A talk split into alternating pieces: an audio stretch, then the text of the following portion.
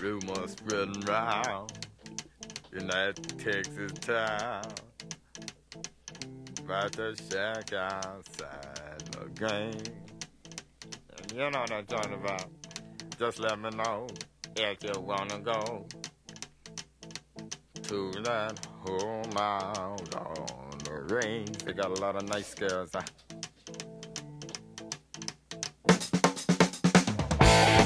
I'm racing.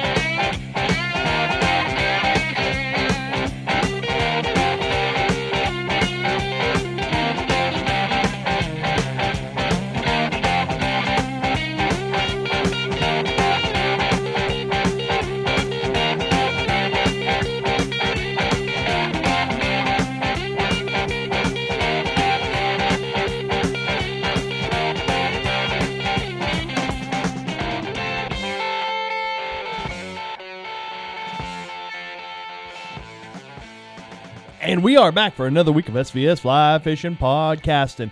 What is going on, my good friends, this evening? Oh, I love the way that sounds. You know what else sounds really good? This song in stereo. You know, listening to it through an iPhone speaker doesn't do the song justice. A good set of headphones on, man, I dig it. So, uh, hey, we got a couple of guests coming on this evening. Um, Pogo and Stephen Wisner, man. I cannot wait. Those two dudes are so entertaining, so much fun to talk to. Uh, it's going to be a great evening. But um, hey, we're going to go take a break real quick, like, um, and come on back with Pogo to do the plugs. All right, man. Hey, tonight's show being brought to us by Predator Fly Gear. Check them out at predatorflygear.com. Ahrex Hooks, freshwater, saltwater. Find them at ahrexhooks.com. Simms Fishing, simmsfishing.com. Yeti. Check them out. Hey, tonight's show is being recorded live at the Urban Fly Company studios. Check Mark out at urbanflycompany.com. Check out Why Knot Fishing. They're at the dock. And our good buddy and buddy pogopike.com. Heck yeah. And also Queen City Guiding. Check them guys out. Yeah, we forgot. Ryan. QCG. QueenCityGuiding.com. But Pogo, what's up, man? How's everything going? Good pal. Happy uh, Valentine's Day to you boys. We're all doing what boys do is probably not pay attention to our significant other enough because because of fishing, but all is well here. Absolutely. Did you get to go out fishing on Valentine's Day? I did not. We are uh, in the frozen tundra here in northern Connecticut. Even the river is frozen. Yeah, it's it's cold here too. Uh, I sat on the couch with my wife all day. We Nice. Yeah. we, we ate chips and got fat. Sa- same here. Same here. I wish I ice fished, you know, but I don't, unfortunately. We got some stories about that for later on this uh, this evening. But uh, Jason, I did some ice fishing uh, just yesterday. Yeah. Did you guys eat some of it? We ate a lot of it. Beautiful. It was it was a good time, man, and the fish came out really good. Uh, my my mom and stepdad have like a industrial deep fryer, so uh, we did a lot of deep frying. Beautiful. I can feel my Fried- heart. Your eyelids were all sticky afterwards. Tried afterwards. a lot of things the last couple nights with that. The, bro, we did. Lit the listen. back of the woven pipe on fire. Oh yeah, shit was going on, but but I just came to like open the door and the door handle was slippery, bro. People people were eating fish and, uh, and not giving a damn about wiping it off their hands. yeah, that's probably me. I'm a greasy bastard. you So- look like it. So we are uh, introducing a new second Sunday of the month. Um, little skit we're gonna do every every month. Once a month, we're gonna have Pogo come on and do deep thoughts with Pogo. we uh Clap. we we have a a list of pre-engineered questions. We're just gonna let our boy Pogo expand on them. Some of them are gonna be fishing related, some of them are not. But uh we'll see how it goes. And uh hey, give us feedback at Pogo, what's your email? Uh, pogopike at gmail.com. There you go. Any any uh, feedback you have, good or bad, send it to pogopike at gmail.com. Or suggestions and suggestions for topics. I would love to hear some of uh, your audience's suggestions on what deep thoughts we should cover. I'm with you. um, hey, also send them to svsfishing at gmail.com because I want to Yeah, hear them as send well. them there, please. Send them there. Okay, so let's let's get this thing rolling. Um, Pogo, what Yeah. are your thoughts on thoughts and uh, techniques on pooping in the great outdoors? So it's so funny that that's your leading question because I, I have a philosophy about this. The number one is don't step in it. I've done that once. you can't step in it. While you're like boat fishing, like you had to get back no, in your boat. like on the side of the river in the woods, Okay. um, or side of a lake in the woods. Uh, number one, if you don't step in it, no matter what technique you use, you're successful. Uh,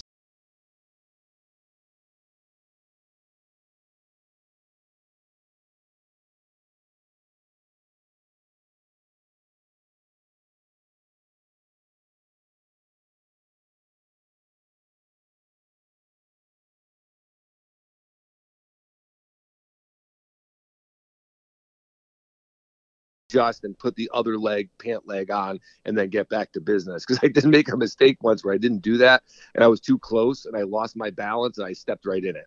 So I basically guided all day with no with no right sock on. I thought you were gonna say you lost your balance and fell into it, which would have been way bad.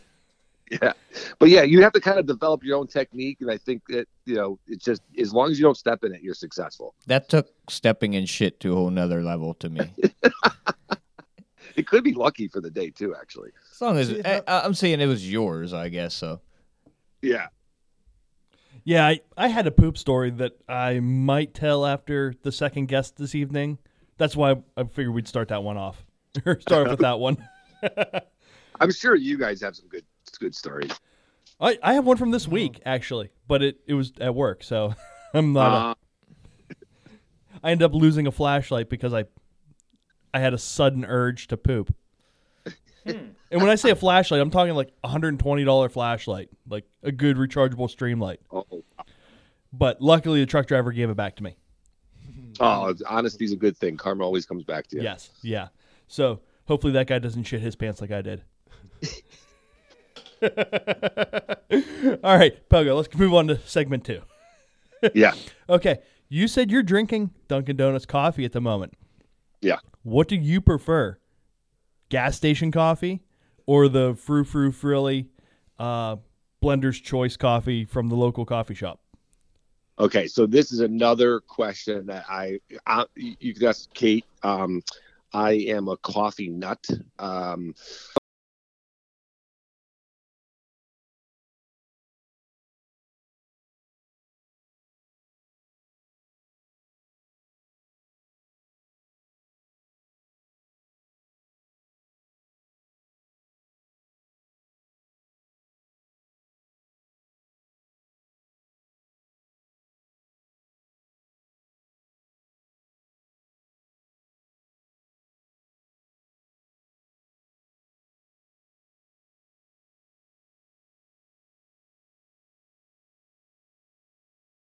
something special about gas station coffee. You know, just it, when I say special, I don't mean necessarily the taste sometimes, but just the just that you know, it's kind of like you're you're you're- getting that local like kind of gas station flavor on your way to fishing, where sometimes it could bring you good luck. I do have I'm, I'm superstitious, and sometimes gas station coffee has changed my day um, because it was convenient, it was there, it got me jacked up, and uh, you know the fishing that day was successful. But uh, you know,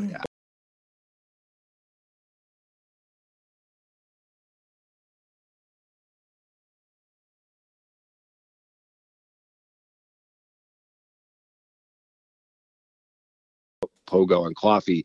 Um, it's a superstitious thing. So I'm not a big Starbucks fan, so to speak, but they make Pike Place. Have you guys ever heard of Pike Place I coffee? it today and almost every weekend. Love that one. Yeah. So I uh, I I think it's because of the name Pike, but it's it's also one of my favorite beans. So um, you know, I, I'll buy like a huge bag of uh, you know uh, roasted beans, and I just grind my own Pike Place. I just started doing this maybe like three months ago.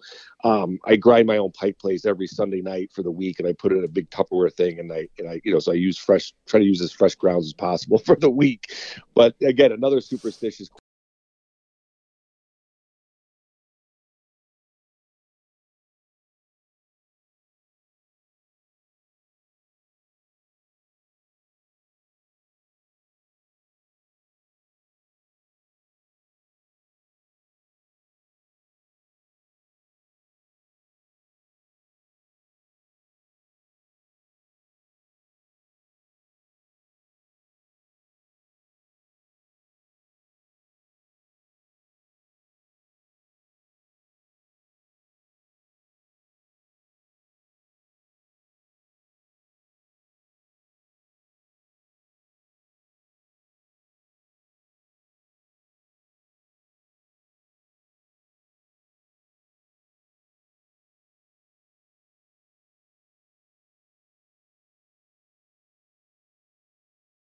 Coffee.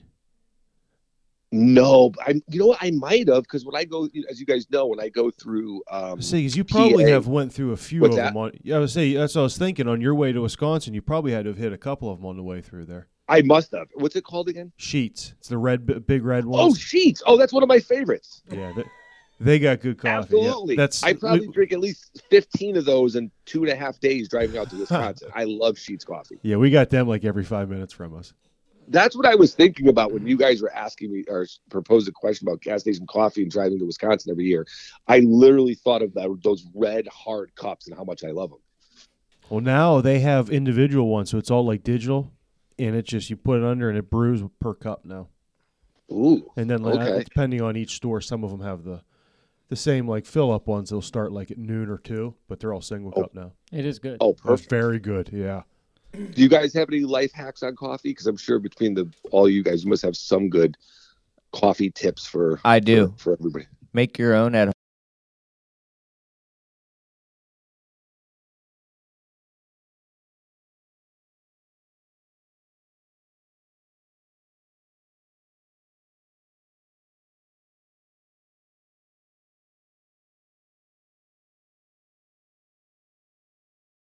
So, so do you prefer French press, drip, um, Uh, arrow? Like, is there any technique you like lots better of than another? creamer, sugar, a little bit of coffee. I do. Nah, I, man. I do what you do, except I just set it the night before, and I'll grind either. Usually it's Death Wish or pipe. And have the thermos ready in the morning, but I if don't- we can have our way. French press. Is Listen, definitely if the if, best. if I gotta yeah. buy it, it doesn't matter where. But uh, we have a Circle K. We have a Circle K Oh, yeah, here, Circle and, and and it's not bad coffee. Especially you go in the morning. It's it's busy enough that it's always fresh. And like you said, Yeah. they do those single serve now. You can Yeah. put your cup under it, digital, boom, boom, and it's uh pretty cool. Not Here- bad. Here's something for you to try if you haven't yet, Pogo. My wife for Christmas got me this single individual French press, and it's got like the screen and the gasket. In the uh, grinder that I got, you go to like the far setting on it, so it chips it. Yeah. With this, and it pushes it down through into that gasket, so whenever the top of it gets, it recedes down and locks into place, so that there's nothing in the way. Everything's pushed to the bottom, and nothing comes up through. It works extremely well. Beautiful. It is very, very nice little investment. Yeah, yeah. Kate got Kate bought me a pretty expensive uh, drip coffee machine um, for Christmas this year, and it has like this. Again, we're getting down the rabbit hole. This is great coffee conversation though. It has a gold-plated filter that takes the bitterness out, Hmm. and uh, because she knows I've been on Did a you say quest for the perfect cup of coffee at home, which I still haven't. I I don't think I've achieved yet um, because of having like Pike Place at Starbucks or Dunkin' Donut coffee. Um, and but th- this it- it's a preset, like Jay was saying, we preset it the night before, and uh, you know you, you hear it go off at six o'clock in the morning, and then down the hallway you could smash you could smell freshly brewed coffee. It's actually kind of uh, a little bit romantic. I mean that it's Valentine's Day. I use the word romantic, but it the the filter this gold plated filter concept. It, it, it ha- I, I've noticed a huge difference. It kind of takes that bitterness out, and it's it's it's it's so far it's been a game changer. So I'm sure you've done like the glass with a mesh drip. Oh, dude, I've done it all. Yeah. I bought yeah, coffee is makers from like the 50s on eBay, where they're like these percolator glass coffee makers. I've tried it all. how does this compare to them?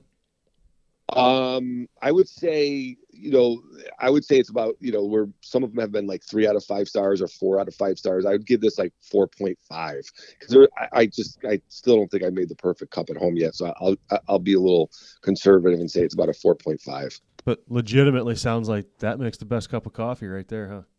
It's so far at, at, at home. So far at home, it's been, it's been the best. Have you ever watched the show Breaking Bad? Love it. So, did do you remember the the one guy that cooks the meth that also has the coffee habit? Yeah. Yeah. I'm not saying you remind me of him, Pogo, but well, instead of instead of cooking meth, I I fish, right? We Exactly. fish, so Yeah. yeah, we're fishing with a coffee habit. That's not bad, actually. not at all. yeah, that's great. So, hey, on to question three. Okay. Okay. Uh, you fish from a boat very frequently. Yeah. Do you wear waders all year, or you uh shorts and flip flops, dude? When you shorts can. and flip, yeah, shorts and flip flops when um when able, and when not able, I try to wear waders as least as possible. Um, for a few reasons. One is, you know, I've got the Gore-Tex Simms bibs and the jack, the Gore-Tex jacket for rainy days and all that fun stuff. But I, I really try not to wear weight. I try not to wear waders a- at all if I could. Um, and that so kind of comes full circle full circle here I, I i try to wear waders as least as possible um and obviously being in a boat 95 percent of the time uh you know it's it's makes that conducive Okay, and when you do have to wear waders, this is part B of the question. oh Yes. Are you a Gold Bond naturally or a Gold Bond original or medicated? So yeah The green bottle or you know, yellow it's bottle? it's funny you say this because this is another rabbit hole life hack we've all gone down in our lives right so i used to use a gold bond medicated and then I started reading about what that possibly could do to your skin, and I got a little weirded out. This is about ten years ago. But it's So not very got, I, it's not a very important but- part of your body. yeah, yeah, you know, when you get into your, you know, when I get to my fifties, I don't want to start losing body parts. So um, I bought this, this, I found this online somewhere. Uh, it's called Primal uh, Popo powder. It's an herbal powder, natural powder um, that I bought, and I I- once I bought the first bottle, it worked phenomenal, and it's all natural. So I think I'm on like a monthly subscription where they send me one. I'm kidding, but I, I, I probably buy like two or three bottles a year um, because as any fisherman knows that that that's the other thing with waders if you start getting itchy you know it, it gets real weird Oh man. So yeah, you can have the it- itchy scratchy show in your waiters. That's No, not a good thing. no no because how do you reach in there and then when you've got friends or clients in the boat that just gets real weird yeah, and then they want to shake your hand at the end of the day and you've been scratching your nuts. You know? yeah yeah and, and as you guys know you have to be proactive with that right you can't just put it on when you need it you kind of need to put it on when the uh, moisture and the and and, and the uh, climate is going to be uh, kind of favoring you know itchy scratchy days so you got to be a little proactive that's the life hack that i've learned And I try not to ever have it on at home in case uh, Valentine's Day occurs. you know what I mean? yeah yeah uh, this is more this is more deep thoughts by SVS and Pogo. This is a good collaboration. I think, is. uh, We make a yeah. hell of a team. Yeah, yeah, this is good. This is good. I can't wait for future episodes because I've got some ideas of topics we could discuss, and um, I think hearing from your audience around ideas for deep thoughts, um, that's it's going to make for one heck of a topic. Absolutely. And like I said, if anyone has any ideas for deep thoughts, pogopike at gmail.com. That you know what we should do. We should, when this when they start rolling in, I think we might have this segment where I just you know like just start reading random questions by them all. But there's sure there's going to be some funny ones. Yeah, man. Uh, our guests are the best, or our listeners are the best listeners, I think, in any podcast history. They're, Yeah. They're funny. They give a lot of feedback, and uh, I think they're going to gravitate toward this uh, segment. Absolutely, absolutely. It's such a great idea. Thank you guys so much for having me, and um, I, I can't wait. Oh, I can't wait for future future episodes on this topic. It's going to be a lot of fun. I know. I'm, I'm pumped. Um, speaking of that, next month is going to be March. We'll have you on uh, the second Sunday in March. Do you have any, Do you have any fishing plans between now and then? Yeah. So what what what what day in March is that? What would this second? I'm just kind of. Uh, so we're looking at the 13th. Um, yeah, I do. So uh, I've got some clients that we're just waiting for the weather to turn that are ready to go out on, on a last minute um, a last minute venture. Uh, so you know if, if we get uh, if we get a little break in the weather here in three weeks from now, which would take us to the beginning of March, um, I'm gonna we're, we're uh, myself and a handful of clients are to try to get out and hit it hard because what, what we noticed when that this you know the thaw breaks and the ice breaks and that water temperature starts to warm up a bit, um, those pre-spawn those pre pre-spawn females start to really move around before they get into that spawn mode. So we're kind of looking forward to that. So is that normally the beginning of your season, about March-ish? Yeah, usually it's like the it depends on the year, right? This year we're having a little bit colder of a winter than we did last year. Actually, a lot colder of a winter than we did last year. So it all just depends when this weather turns for the better, um, so to speak. Yeah. So usually like the beginning to the middle of March, the earliest, the beginning of March, um, the latest, like the end of March, or like the third week of March is when that when that water just kind of turns for the better. The daylight hours get a little bit longer and and shit starts to happen. Heck yeah, man. I can't wait. Yeah. I, I can't wait for you to start posting pictures and having stories to tell about clients pooping off the side of your boat and you know, but we have to we have to get together this year, guys. I'm I'll come see you or you come see me. However, we need to do it now that COVID is come winding down and we're getting a vaccine and all this fun stuff. We I know I keep on mentioning this on every time I'm on your show, but we really do have to get together this year. we do. Uh Yeah. Let's make plans. Like let's lock Okay. them in and then that way we can't we as in we on this side of the telephone waves can't back out. Yeah, absolutely. And I can't wait to listen to your show tonight when you guys post it live. I'm I'm excited to hear your guest tonight. So um, enjoy the rest of the show, and I'll be listening as soon as you guys post it tonight. Alrighty. Hey, thanks a lot, man. Hey, check Pogo Pike out at his website, pogopike.com, correct? Yeah, That's it. Pogopike.com or Instagram pogo underscore pike. Um, would love to hear from you guys. And, and thanks again, guys. Have a great show, and I'll talk to you very soon. Thanks, Pogo. Take See you, care. man. All right, boys. Talk to you soon. Bye bye. Later. Hey man, that was fun. God, I can't I, I, I can't get enough of that dude. Um so do we want to go take a little bit of a break before we give Steven a call? Or we got stuff to talk about? What do we want to do? Uh, I shouldn't drink that. Yeah, we could do that. I said There's it always there for time you. for a break, man. That's why we're late for everything. I am anyway, so. How long we got till we got to call Steve? Twenty five minutes. Oh yeah, we could take a quick break and uh, Twenty-five. We gotta talk some. Yeah, Yeah, we we got- we gotta talk something. fill fill this fill this in. Yeah. Yeah. About 15 minutes, and then we'll give ourselves about 10 minutes, so we gotta call him. Okay. So our boy Ryan Evans came into town yesterday morning. Oh shoot. He said he woke up at three thirty in the morning to drive from New York to come down to go ice fishing with us. Man, it was worth it. That that's how much he loves it. So, did you tell him where we were going, where to meet? Yeah, I sent him a little screenshot, you know, where we're going address wise. Did, So, did you tell him what time to meet? oh no, he was he was just making it there early. Chad just took it upon himself to be like, "Hell, we're going ice fishing tomorrow. I guess when you don't do it a lot, you might as well be an hour early. You might as well sit in the parking lot and wait. I guess. I mean, Like I said, I'm I'm a rookie to this game. I had no idea what time. Like, if we want to get there before the sun. yeah, I'm about a sun. I'm about a seven ish guy, but like I said, I'm always late. So Six thirty seven. Jace pulled in right as the sun was rising, which is perfect time. I had no idea what time to be there. I got there at six. But you did say there was a lot of people there already. There were a lot of people there already. So I decided to shut my truck off and take an hour nap. And it was cold. But we have a truck driver living in a truck in our shop, like in the back parking lot of the shop. And his company yells at him for idling the truck too much, so he just he sits in the truck while it's just Freezing. stone cold. They're not insulated. I don't, and I I was cold sleeping in the truck for an hour. I don't know how that guy lives in his truck. Got your little nap in before we got there, froze to death. Before I took him out on the lake and he froze to death. And he was like this when we were kids too, man. This guy's nose gets to dripping, and that's what the hell he does. I mean, I used to be like, "That's what old men do," and now it happens to me. But they'd having a chat his whole life. So I I caught my first white bass, and Jace was like, "Here, I got you a rag, man. Your nose is fucking dripping again." Them are my emergency shit rags, so you're lucky enough to get one.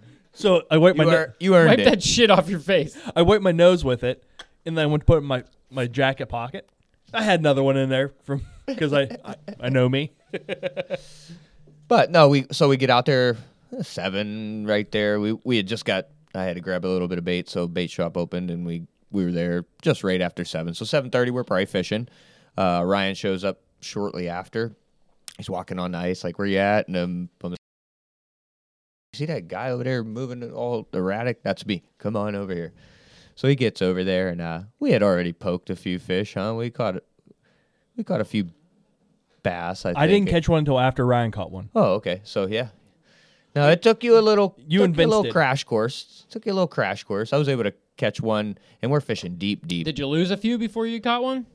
No, I was missing hook sets. Oh, okay. He was probably just not not in Were you sync strip with setting? the timing. You can't strip set a an ice re- an ice reel. I don't strip set anything, Okay. man. Okay. I showed him. Listen, I showed him how to set the freaking hook out there. I mean, there's no doubt about that because I was swinging and missing only because hook sets are free and and they hit. s-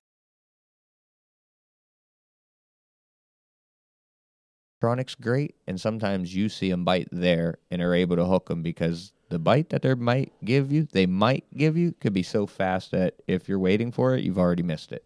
It's over. You know what I mean? like, there's times I don't even set the hook because I know I burnt. I'm burnt. You know, I'm like, shit, that was quick. So, a lot of fish hitting light, but we're fishing what 28 feet. We're fishing fairly deep, almost as deep as that lake gets. So, um, I was able to catch a fish without electronics. That's it's a little bit of skill. I mean, going back to the old days, I do what I used to do. So there's, uh, it's tough when they bite light and you don't know they're there, dude, eh, or to know where you where you need to have it. So it was sweet. Gave this guy the little crash course, and then, like I said, Ryan got out there and we got set up and drilled my ass off, didn't I? Yeah, that, that's one thing I was going to say about yesterday. I think in Jace's mind, he looks around and says, Well, this ice is too secure. Let's drill some fucking holes.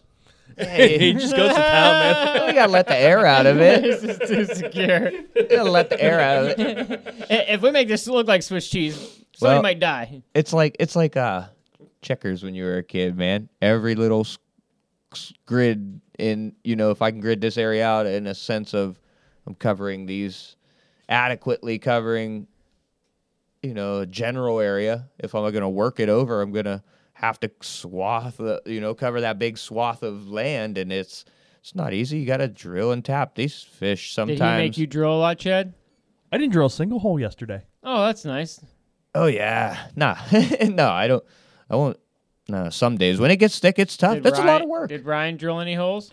I think he drilled two. He drilled a couple because of his fish finder needing a little wider hole. Do you, do you uh do you have a uh, a power auger, right? I don't use that No. shit anymore, dude. In fact, I might beat any power auger on the lake. I swear to God. I saw somebody with a drill attached to it. Oh no, them are sweet. An ice now, drill with a, with the, that's arm on it. that's the way that's the way to go. That that's Yeah. the the new way to go. It's light and you could depend on having a couple batteries with you. Uh, I bought the power auger to go on Erie when it was 20 inches thick. Now, yeah, hell yeah, and and it's a little bit bigger diameter than my hand auger. So, but I have a perfect hand auger that's six inch, and it, dude, it's just that's the that's the size hole you could really cut, you know, and you're not you're not forcing your way. It's just cutting. It's like a it's like an actual drill, dude. I get through eight inches, seven, eight inches of ice, like the 10, 12 turns, and I burn right through it. I mean, dude, it, it it's there's an art to drilling holes. I'll tell you that. It takes your your uh, core and your positioning. You just gotta have skill, I guess. I mean, I see a lot of Do you have guys to have struggle. proper form? Yeah, that's indeed it. I mean, uh, just like casting, you want to work harder or not? You know, do you want to want to get this over quicker? You know, and I mean, finish and see. I can drill that many holes because I'm doing it with, you know, the best. I guess the least resistance on the body. So, eh, I just see guys struggle out there. And and when I was young, some dude told me that we had a shitty auger. He was like, "Better eat your noodles." Uh, fuck that! I eat my noodles now. Get get some, baby. It's oodles of noodles. Yeah, if you don't get your wax up. But you, uh, toward the end of the day, you started doing something pretty cool with a a pretty big lure. Oh, I like fishing that lure, especially when uh, I don't know. I just think it, it's a lure it? that attracts all fish, a- and there was no doubt about it. Big, small, uh, maybe it's curiosity. What lure? It is a Rapala rip and wrap. A kind of it's like a lipless crank that It looks that- like a rattle trap. Yeah, it's so thin that it, it vibrates on a vertical presentation. And when you rip it, we're sitting at 25 plus feet, and you can hear this thing above the ice. People outside, guys outside of the hut, they're like, I can hear that shit out here. I'm like, dude, it's nuts. Fish come over there and try to bite it with no bait on it or nothing. I'm like, it's a perfect shad replica, about two and a half inches, maybe two and a quarter. And it gets the fish going. You caught a white bass that was maybe five inches long yeah. on it. Oh yeah, twice the size. About I've got little white bass, big white bass. uh, Uh, I've caught Lake Erie jumbo perch on this lure, small walleye, big walleye. I, was, I might even caught bluegill. I, it it's it's weird, man. This lure is a very attracting, but it almost seems like.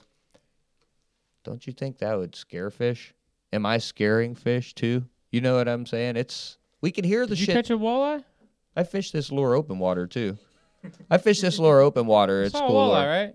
Oh yeah, buddy, you seen a walleye? I mean, we fished for white bass apparently because that's all we were catching. No crappie mixed in. I drilled my ass off and covered this big area where we picked, you know, suspended fish out in that deep water. Some were crappie, some were perch, and they just weren't around. So all we caught was white bass. Ryan, Three perch. yeah, we caught some perch. We caught probably ten perch. I don't know we caught a bunch of perch, but uh, Ryan ended up losing a Mr. Whisker. yeah, but as soon as he got out there, he poked a nice white bass. You could tell that made his day. But we continue to do that here and there. We were getting little flurries of fish, so it was cool. Had the hut set up, cooked What- some uh, What was sausage, catching on the white bass? everything, dude. Is Just he the using his- Vexilar. the No, I- Vexilars, no, I was I mean catching the- them. Just like was it? Oh, we threw tungsten. little- We threw tungsten. You caught fish on a plastic and tungsten, right? We Yeah. caught fish on Everything that every wrap? presentation, Yeah. r- rattles, uh, little jigs. It didn't matter what you put down there. It mattered what you're doing when the fish show up. Simply that, right? You, you attract them in, and and if you make the wrong movements, they tell you they run the hell away, or or don't bite, or rush it, and just pause. Like to be in, I don't know, be in tune with that fish finder, Chad, as he worked through the day. It became a little easier, right? And- Yeah, it was hard at first. God, I was having a hard time. Take a you were video real, game. Well, you were real. Oh. Jer- you were real jerky, and your movements were way too big. Way, you know, you had to be very subtle. I was like, Chase, there's fish here. I, I see them. They're on I the grabbed screen. the rod I off said, him and Come yoked here and one catch in one of two these goddamn bastards. Just show me how it works. You show me how to catch one. And- Well, that and he was did. thirty seconds. All right. Oh, it, it's simply to read that fish's. Imagine, imagine everything being sight fishing from a drone. It's seeing, it's, you're seeing it. You're seeing your your uh, reactions in real time to what you've done versus what it made the fish do. You know, so the fish's reaction is key to read, and once you get that that little bit of intel and you know how to work them for that given day or that given body of water, it's deadly. It's Yeah. freaking deadly. I like I like reading the. I'm, I like messing with that. Just you can watch your lure go up and down, and, and watch watch the fish moving up and up, up after it, and see how see how if you can get it so far up, and see how far you can get the fish to follow it up before it goes back down. You know one mess with them. one part that was hard. It, Jason, and I stu- sat in a shanty for a little bit, and we were fishing holes right beside each other, but you could see both lures on the Vexilar. Uh, I was using his. uh, Yeah, he had the he had it. You know, the transducer in his hole, but uh, as deep as we were, we're covering that ground, and I could see mine, and I'm I'm fine with reading it in a. Mine was a little bit lesser, showing up as a lesser mark on there and flickering in and out, but I knew the height position, and that's important. So when the fish would come, and I'm looking at Chad, I'm like, oh, he's looking at mine, and I'd just stroke one off his screen, like there's fish down there. I've done that before, but it, it's, I mean, it's fair. You know, everybody's looking at it. Uh, You, your jig's right under it. I mean, you, you got to coax that fish when he comes in, and and once you get his attention, keep it. Eh, It's just how it's the game is played. Like I'm sure fish might have looked at your jig and came over and hit mine, and vice versa. So, yeah, You stole my fish. Ah, I was stealing them all. Yeah, it, as long as, as My long as- uncle well, was my uncle was out them. there and he was catching them. I'm sure he had his fun last week with white bass. So, but he loves fishing. He he loves ice fishing too. So, we got out there early and had had a blast. But he walked off the ice and I took his his spot. Now now everybody's got their fish finder. You know, we're we have one one more guy than fish finders. But now we're all now we're all looking and seeing what's down there. And we just had the shack set up on what we thought was the Primus location that we hit on.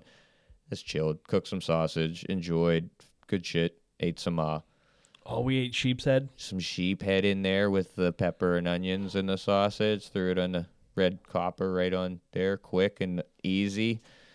And uh I enjoyed it. I even enjoyed some today. Had leftover ice fishing food I ate today.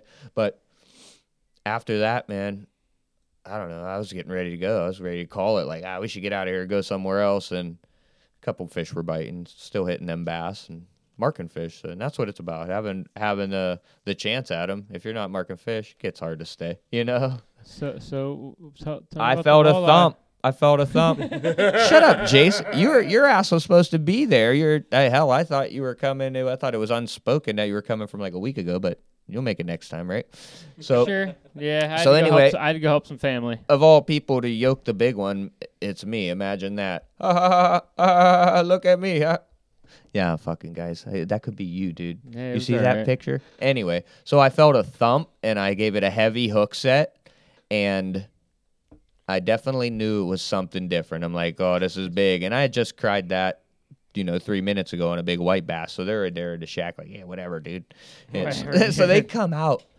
I get this thing up to the hole, and it, dude, it's giving me a hell of a time at the hole. Six inch hole with just this huge head, and I can't get it in there. I'm like, oh shit, Ryan's standing there. He's, you know, kneeled down, ready to grab this thing, and I just, I mean, he's seven inches. You know, you got that thick of ice, and I'm trying to work my line in there and not get broke off. I'm like, I don't want to lose this lure, or that's a giant fish, because I'm like, it's something different. They're like, it's a white bass. I'm like, no, because all we could see was the front of its face, because that's how big it was when it would come to the hole. It like just see the front of its face, and it was a giant gravel lizard, dude. I'm talking. He had his he had his gills flared, and if he would have did that in the hole, he would have caught himself, stuck himself out, because his head was five inches across. What? If that fish would have been four inches bigger, he wouldn't come in that hole. Oh, There's dude. no way he was gonna Uh, fit that he, hole. I would have had my hands on his eyes.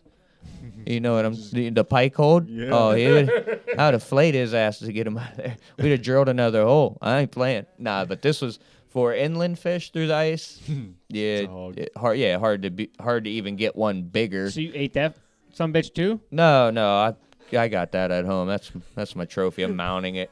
No, I'm just joking. So yesterday, I came home after we were done. Jace and uh, Ryan went to another lake, and I started filleting these white bass. And I was like, Jace comes in at the end of the when they get back. I was like, Jace, I'm not the world's best fillet man, so I left that walleye out in the uh, out in the truck. He's like, All right, that's all. Leave. He comes back in. I was like, You want to play that in here or outside or what we want to do? He's like, I think that motherfucker home. Yeah, that's big enough I one to said keep it for your family, enjoy it, and then you said you were gonna fuck it up, and I said I'll just take it. That's a big enough one to get cheeks out of. Oh, they every walleye I'll take the cheeks out of. Oh, yeah, you get a good one. Yeah. Yeah. Oh, oh, you could probably uh, the wings or whatever. can get the I jaw mean, out of that there's one. all kind of shit on this. This So thing what, got 20 the you said it was 24? 24 and three quarter on a bump board that Ryan brought. Silly to have one, but yeah, no, he's in tournament and shit, and so sweet, I got to me- officially measure one of the biggest walleyes I've caught through the ice, hands down, and definitely local the biggest. Even out of the big lake. Oh no, I've see that's a different. You're a different grade. That's a different you know what species. Yeah, sure, sure, sure. No, I've caught bigger up there, but you don't even have a chance at a fish like that Yeah. here. It'd be a unicorn, but that's damn near a unicorn. It'd be like a short unicorn, like a s- about a two Yeah. inch spike. But I mean, but back to my fish that I caught. It's I, almost a horse. yeah, I landed this epic fish, dude, and that's you know elation immediately. I fucking happy as hell. Like Speaking of that, you guys hear Jace all the time on the podcast. You should have heard him after he caught this fish. oh, it's going, bro. Ryan was like, Chad, has he taken a breath? no, man, he's just on it. He's like, ah, no, no, that's how you do it. That's how you fucking do it. You fucking listen to me, you catch fish. yeah, it, they, dude, I beat the shit out of that spot and pulled a trophy fish out of it. But you sometimes when you have to work hard for something, that's just how it goes, buddy. That's just how it goes. I didn't if if I would have caught less, though, I worked for that too. You know what I mean? But I caught Sure. more, and that, like I said, you don't. That's a moment in life I'm not gonna forget. Ryan's not gonna forget that shit. He don't. It's probably the biggest walleye he's even laid eyes on, potentially caught around. I don't know. He's caught a you know one or a few. He, where he comes from, there just ain't walleye everywhere. So it was pretty fun moment. Everybody's you know happy in the in the moment for a minute, and I was like, well, that's enough. That ain't happening again. I thought it might, but it happened once, and it felt good. Felt real good. So yeah, that'll be dinner this week. Maybe some uh, Parmesan crusted, something like that, and baked. Getting into getting into baking it instead of frying it every time because it's a process, and we did it last night. It was a one of the better fish fries. Speaking of beating yourself up, you had a story about last night. Oh my god. I could not be here today. I fell down so hard. When you fall down, go boom, and you're not, you know, teenager or twenty some, you fucking better thank God. If I was a cat, I lost two lives last night. I fucking guarantee it. I would. I swear to God, and I'm. I like. I'm more happy today that I made it through there without being hurt. You know how sometimes you w- could wake up the next day after something and you'll probably be fucked up? I thought that was going to be the case. In fact, I thought I was going to have a fractured rib and a punctured lung when I got up. I put my cigarette down. I picked. you put the cigarette down. I- you know you're hurting. Yeah, I'm fucking hurting. I I picked the beer up that I spilled. Now, I mean, this is how this happened. It was just a gl- like a glaze of ice on everything last night. Oh yeah. And I made it down this small hill. I'm like, I'm golden. One more step. Fucking goddamn. Everything went sideways and I seen the light. Okay. Usually if you hit your head, you see light. I did not hit my head. If I would hit my head, I'd probably be dead. That's what I mean. I, if I'd have landed any different, I might be dead. But uh, I seen light when I hit and got uh, up pretty quick. Uh, I did okay. But that's you know, I kind of limped a few times, to get the machine running again, like, make sure I was working. Like, am I okay? Did I just die? Fuck. And and uh, yeah, yeah, no. And then I come in with a bunch of snow on my side, and they're like, "Did you just fall?" I'd have been like, "You wouldn't know it if I fucking would have still been laying out there." I I was laughing pretty hard about it last night because, because I didn't realize it was as It serious. wasn't like me rolling, or, uh, you know, having a little, you know, a slide fall or like. I did not catch myself. The earth caught me. I didn't realize it was as vicious as it was. on cement yeah vicious. Yeah this was this was that dude. Like How? people die from shit like that. Is, i swear to god you know accidents are accidents and you know everybody listening here could be your last day today and i wish you luck but yeah, i fucking i used all my luck yesterday dude. I better be fucking careful. Dude. That's Final Destination shit. you don't know. You don't know. So look at that. In the in the sense of You could have walked around on ice all day and slipped on a piece that yeah was. Uh, i went fishing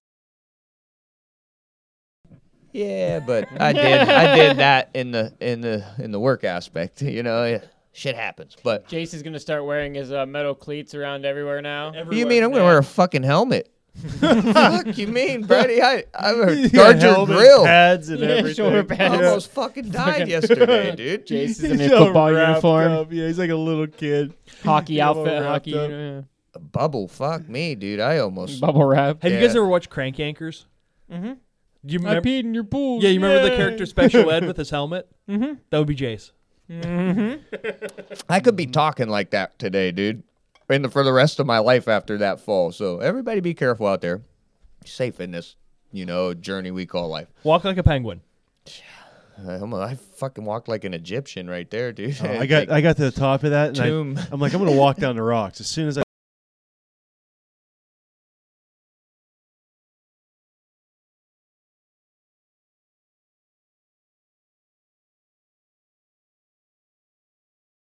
Yeah, I made it fine. Yep. the rocks were frozen solid, but the tops were all. Oh, it was all slick. ice though.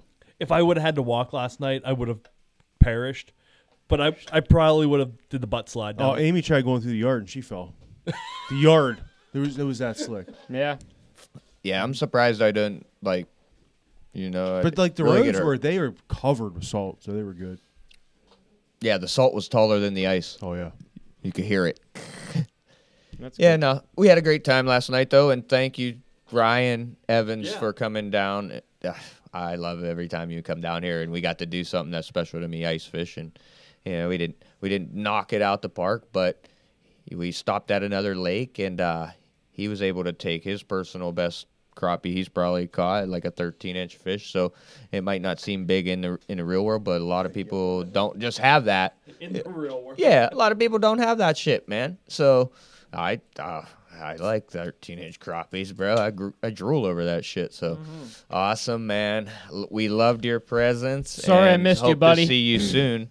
Maybe we could do it again, but it was awesome. Awesome time, all in all. Good weekend. And we will be right back with our guest, Stephen Wisner. Sure just walked up over the hill. And we are back with Stephen Wisner. What's going on, buddy? Hey, not much. I'm just here in Wisconsin trying to keep warm. It's like 23 below zero out, so it's uh, it's kind of brutal outside the house. Sounds like a good day for a um, pool party. Yeah, yeah, no, yeah, it's really it's it's it's not nice outside today. Guides are freezing up How- pretty good Yeah, inside how are you the guys house. doing? Oh, we're doing good tonight. It's like 25 here. Okay. They're calling for some snow, but it's all good. Yeah, yeah, nice. Yeah, man. So, uh, hey, let, let's start off with a little upcoming trip for you. Uh, you're, Yeah. You're going to Mexico, correct? Yeah, I'm going to Mexico. Hopefully, knock on wood. With you know, all systems are go right now. It's a go in a in a month. Um, and I'm going to kind of go down on my first ever uh, trip to, to to fish. You know, flats. So bonefish permit and tarpon and jacks and barracuda and all that stuff. So I'm super super excited. Do you have any one species that you're more excited about than the rest? Nope. I you know I don't really seriously. I don't care if it swims by me. I'm gonna try to catch it. I mean, I just like that. The whole that whole world is a whole mystery to me, really, and and so I'm just really looking forward to it. It's it's it's a you know it's a real chance to just sort of do something you know fly fishing that I don't really know anything about other than what I've read and you know videos I've watched and things, but but I don't really know what I'm doing, and I'm I'm super excited about it. I've got a guide for one day, and then the area where we're going has a lot of like uh, it's kind of got a road that parallels a whole miles and miles of flats. So, you know, in theory, I can go DIY it, you know, but my understanding from everybody is that you know I'm not going to be able to see fish. You know, it's going to take a while for me to learn how to do that. So that's what this is. It's going to be real fun. I'm looking forward to it. So, as someone who who knows how to fish, but doesn't know this exact way of fishing, what what are you doing like as uh as warm up practice or time fly wise? Yeah, so I just uh you know, I went and looked at a whole lot of patterns that, you know, that I could would need. There's a guy that's a guy down there who was he's was booked, so I, I wasn't able to to go with him, but he's a British expat. Uh, this guy Nick Denbo, and he was really kind enough to send me a real list of like what flies I should be tying. And so I, I, I went and, you know, tied a lot of them. I mean, a lot of those patterns are fairly, I mean, you know, if you're used to tying great big musky flies, I mean, tying like a crazy Charlie or something is pretty, it's a pretty simple, you know, they're they're they're not real complicated flies to tie, and I mean, I hope that I've got them right. And then other than that, you know, it's just a, a, matter of you know, it's winter time here, and so I've actually taken the my fly rod into the high school, uh, my eight weight into the the high school gym with my you know saltwater line on it and just played around with just sort of blasting kind of bigger, longer casts than I probably would ever make normally fishing. And so, you know, it's kind of given me an excuse to just play around with fly rods a little bit. But that's it. I mean, and then I'm just hoping that uh, we get good weather and hoping I, you know, can figure out how to spot fish when I'm there. How long are you gonna be down for? Just for a week. I mean, for like nine days total trip. Yeah, we're going to so we're flying into Cancun and then we're going to drive down to Xcalak, which is a little village right on the Mexico Belize border. That it's kind of funny. There's only 400 people there in the village, but it's it it's kind of been getting a, a lot of attention, I think, lately from um, saltwater flats anglers, just because of all the DIY possibility. You know, it kind of makes for a a trip where you can hire a guide and then actually you know, also go fishing without a guide. So it's kind of one of those places. Does Mrs. Wisner fish, and is she gonna saltwater fish with you? She does not. I mean, she no, she really isn't that interested in fly fishing. I don't know why she married me, quite honestly. um, I mean, she's been stuck with it, and you know, she's like around here. She loves. I mean, she loves to float the river and stuff. But there, no, I think she's pretty excited to uh, to lay on the beach while I'm to have you out of her hair. Yeah, and That, you know, so I mean, literally, we'll just be. Hopefully, the plan is kind of she's going to go with like on the the guide trip just because fun, you know, ride around in a boat and see stuff. And then there's a big court, like pretty famous barrier reef there, so we'll do some snorkeling on that. And you know, you kind of have to.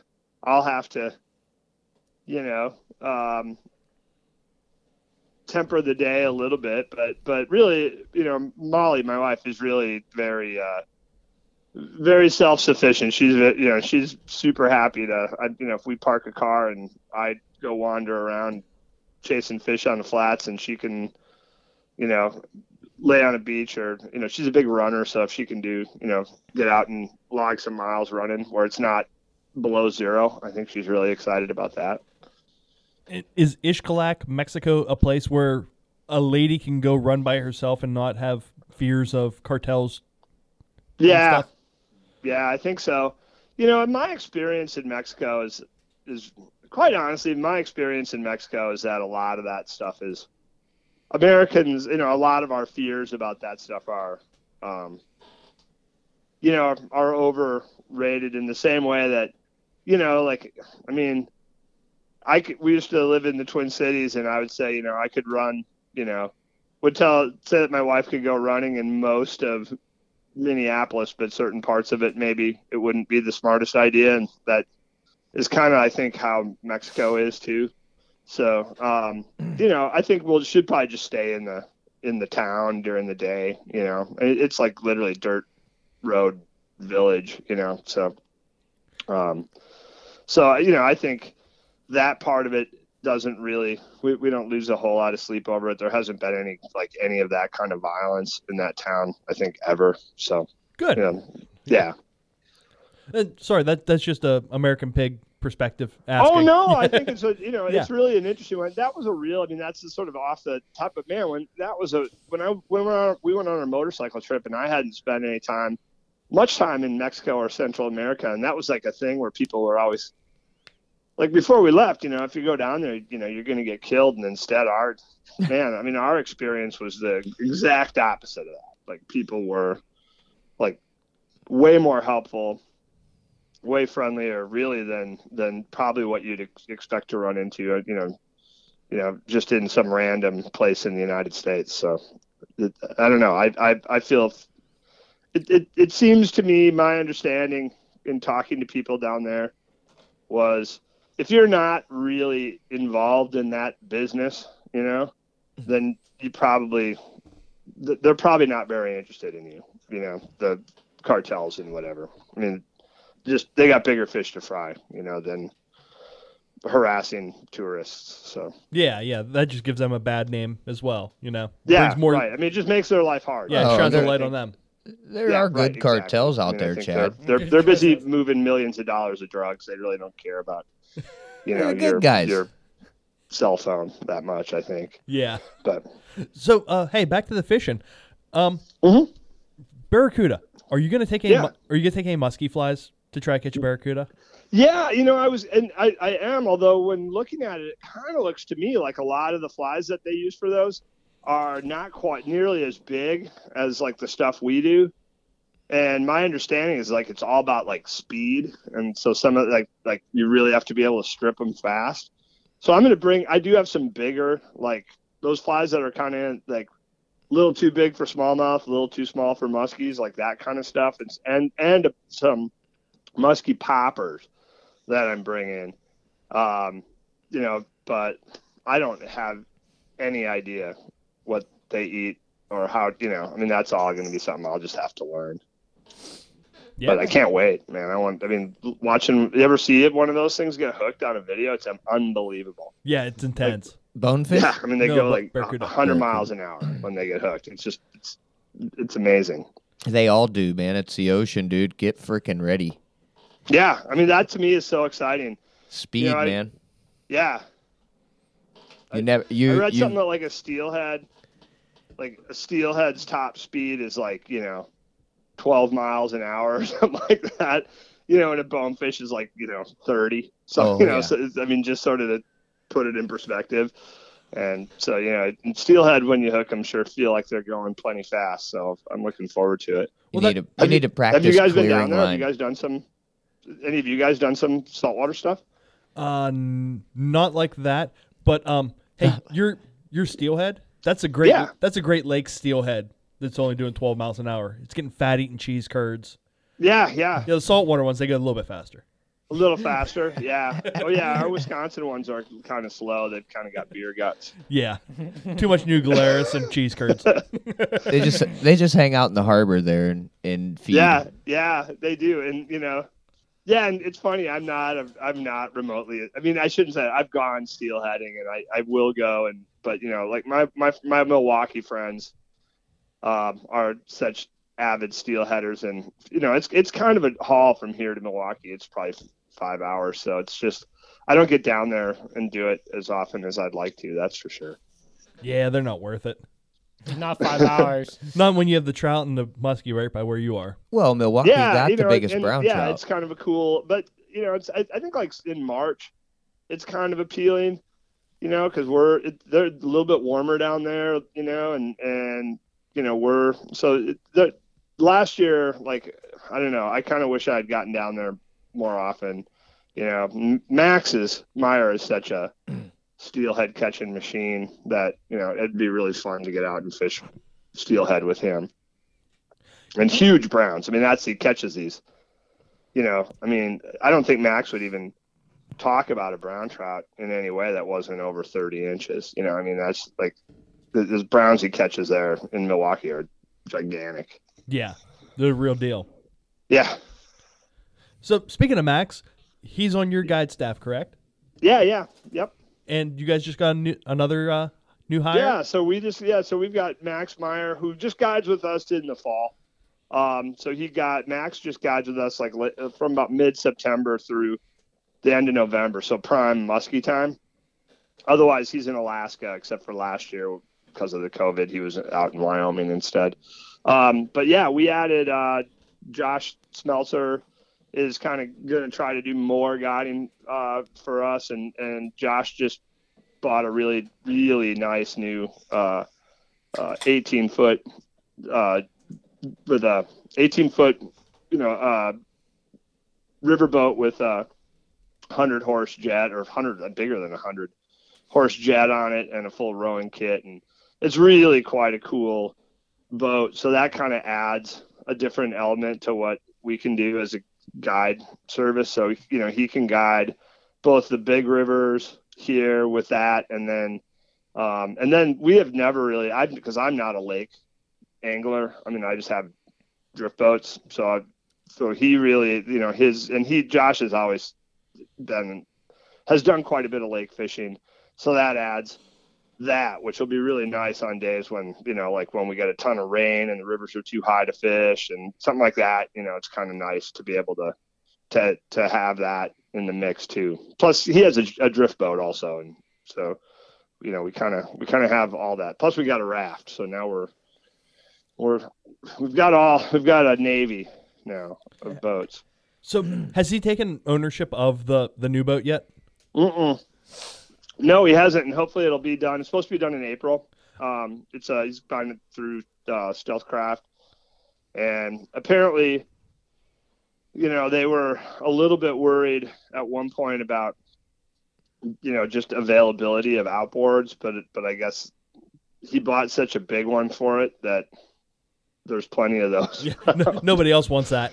yeah, apparently, like he bought such a big jet that it wasn't really a, that that they actually have one, so they didn't have to order it. So so in theory, he should have it in April. But you know, then he he had an 18 foot uh, jet with like a with like a 40 horse you know jet before that he's been a little rough on. And the majority of what you're gonna be doing is on the Chippewa flowage there. Yeah, the, well, the Chippewa River, not the yeah, the flowage is actually up north. We have this weird thing in Wisconsin. I don't know, but it's what most people would call like a reservoir. For some reason in Wisconsin, they refer to them as flowages. Okay, so the So, actual lake part yeah, of it's so the flowage, Chippewa and then you're in the flowage river. is actually this gigantic like wilderness lake that's right up at the headwaters of the Chippewa River. Um, but but we could totally like that would be a boat that would be perfect for that place because it's got lots of stumps and you could run all over that flowage with it. That's where the Louis Spray's world record, you know, supposedly came from. So, uh, Now you're doing just pretty much all floats yourself, correct? Yeah, I just pretty much do. fl- Yeah, I don't. I don't really fish lakes. Um, You I don't do- you don't run a jet yourself though. You you do just the floats. Yeah, I just do. I just I I'm just a, a dummy in in the middle of the boat on the oars. You know, that's my that that's how I do it. Yeah, I don't have a you know I I do, I have a like a, a 15 foot with a 15 horse outboard that I just you know we live right on the river, so I kind of keep that to run around. But I don't really guide out of that at all. Well, that'd be nice then having options for other rivers where you can shoot up in too, and in Josh's new sled. Yeah, so he could run. I mean, he can run on this with a tank of gas. It's just insane, like the distances. And with this, I, I think, I mean, I think it's like going to go like 50 miles an hour. So, I mean, it's it's kind of got it's that that's a really interesting addition, you know. And down here where we are low enough on the Chippewa, where it's not, there's enough people running around with outboards and stuff where it's not kind of obnoxious to run your jet, you know, on the river. Which, you know, on some of the areas further upstream, you know, they're kind of wilderness rivers, and the jets are a little, you know, you, could make an argument that people, you know, go there on these canoe vacations to kind of be have it be silent, and then suddenly somebody comes bombing by in a jet. It's it's a little out of place, but down here it's it's appropriate, so it's it's really nice. And did you say you guys just acquired a raft? Mm-hmm.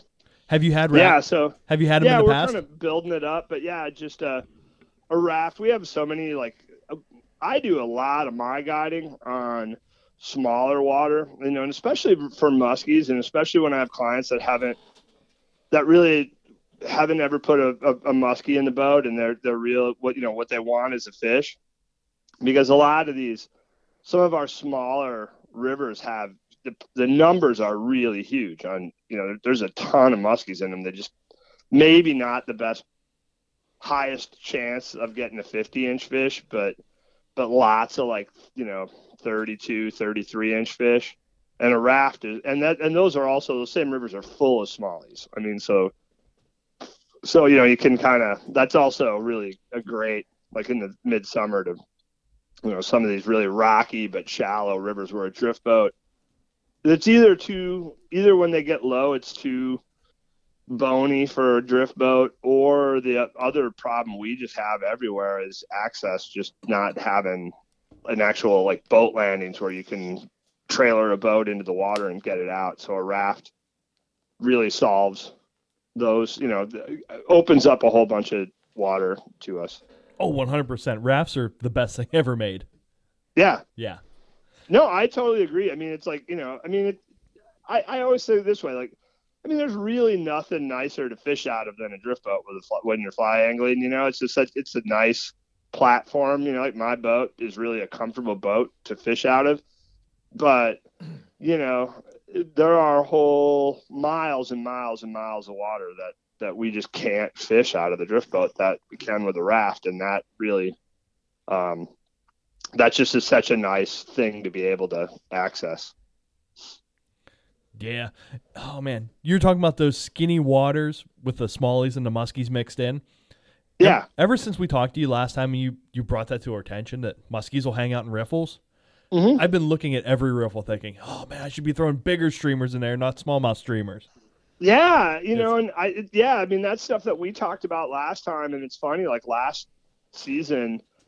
I mean, yeah, we I have a whole bunch of of, I mean, some of the nicer muskies we got last year came out of came out of some rapids.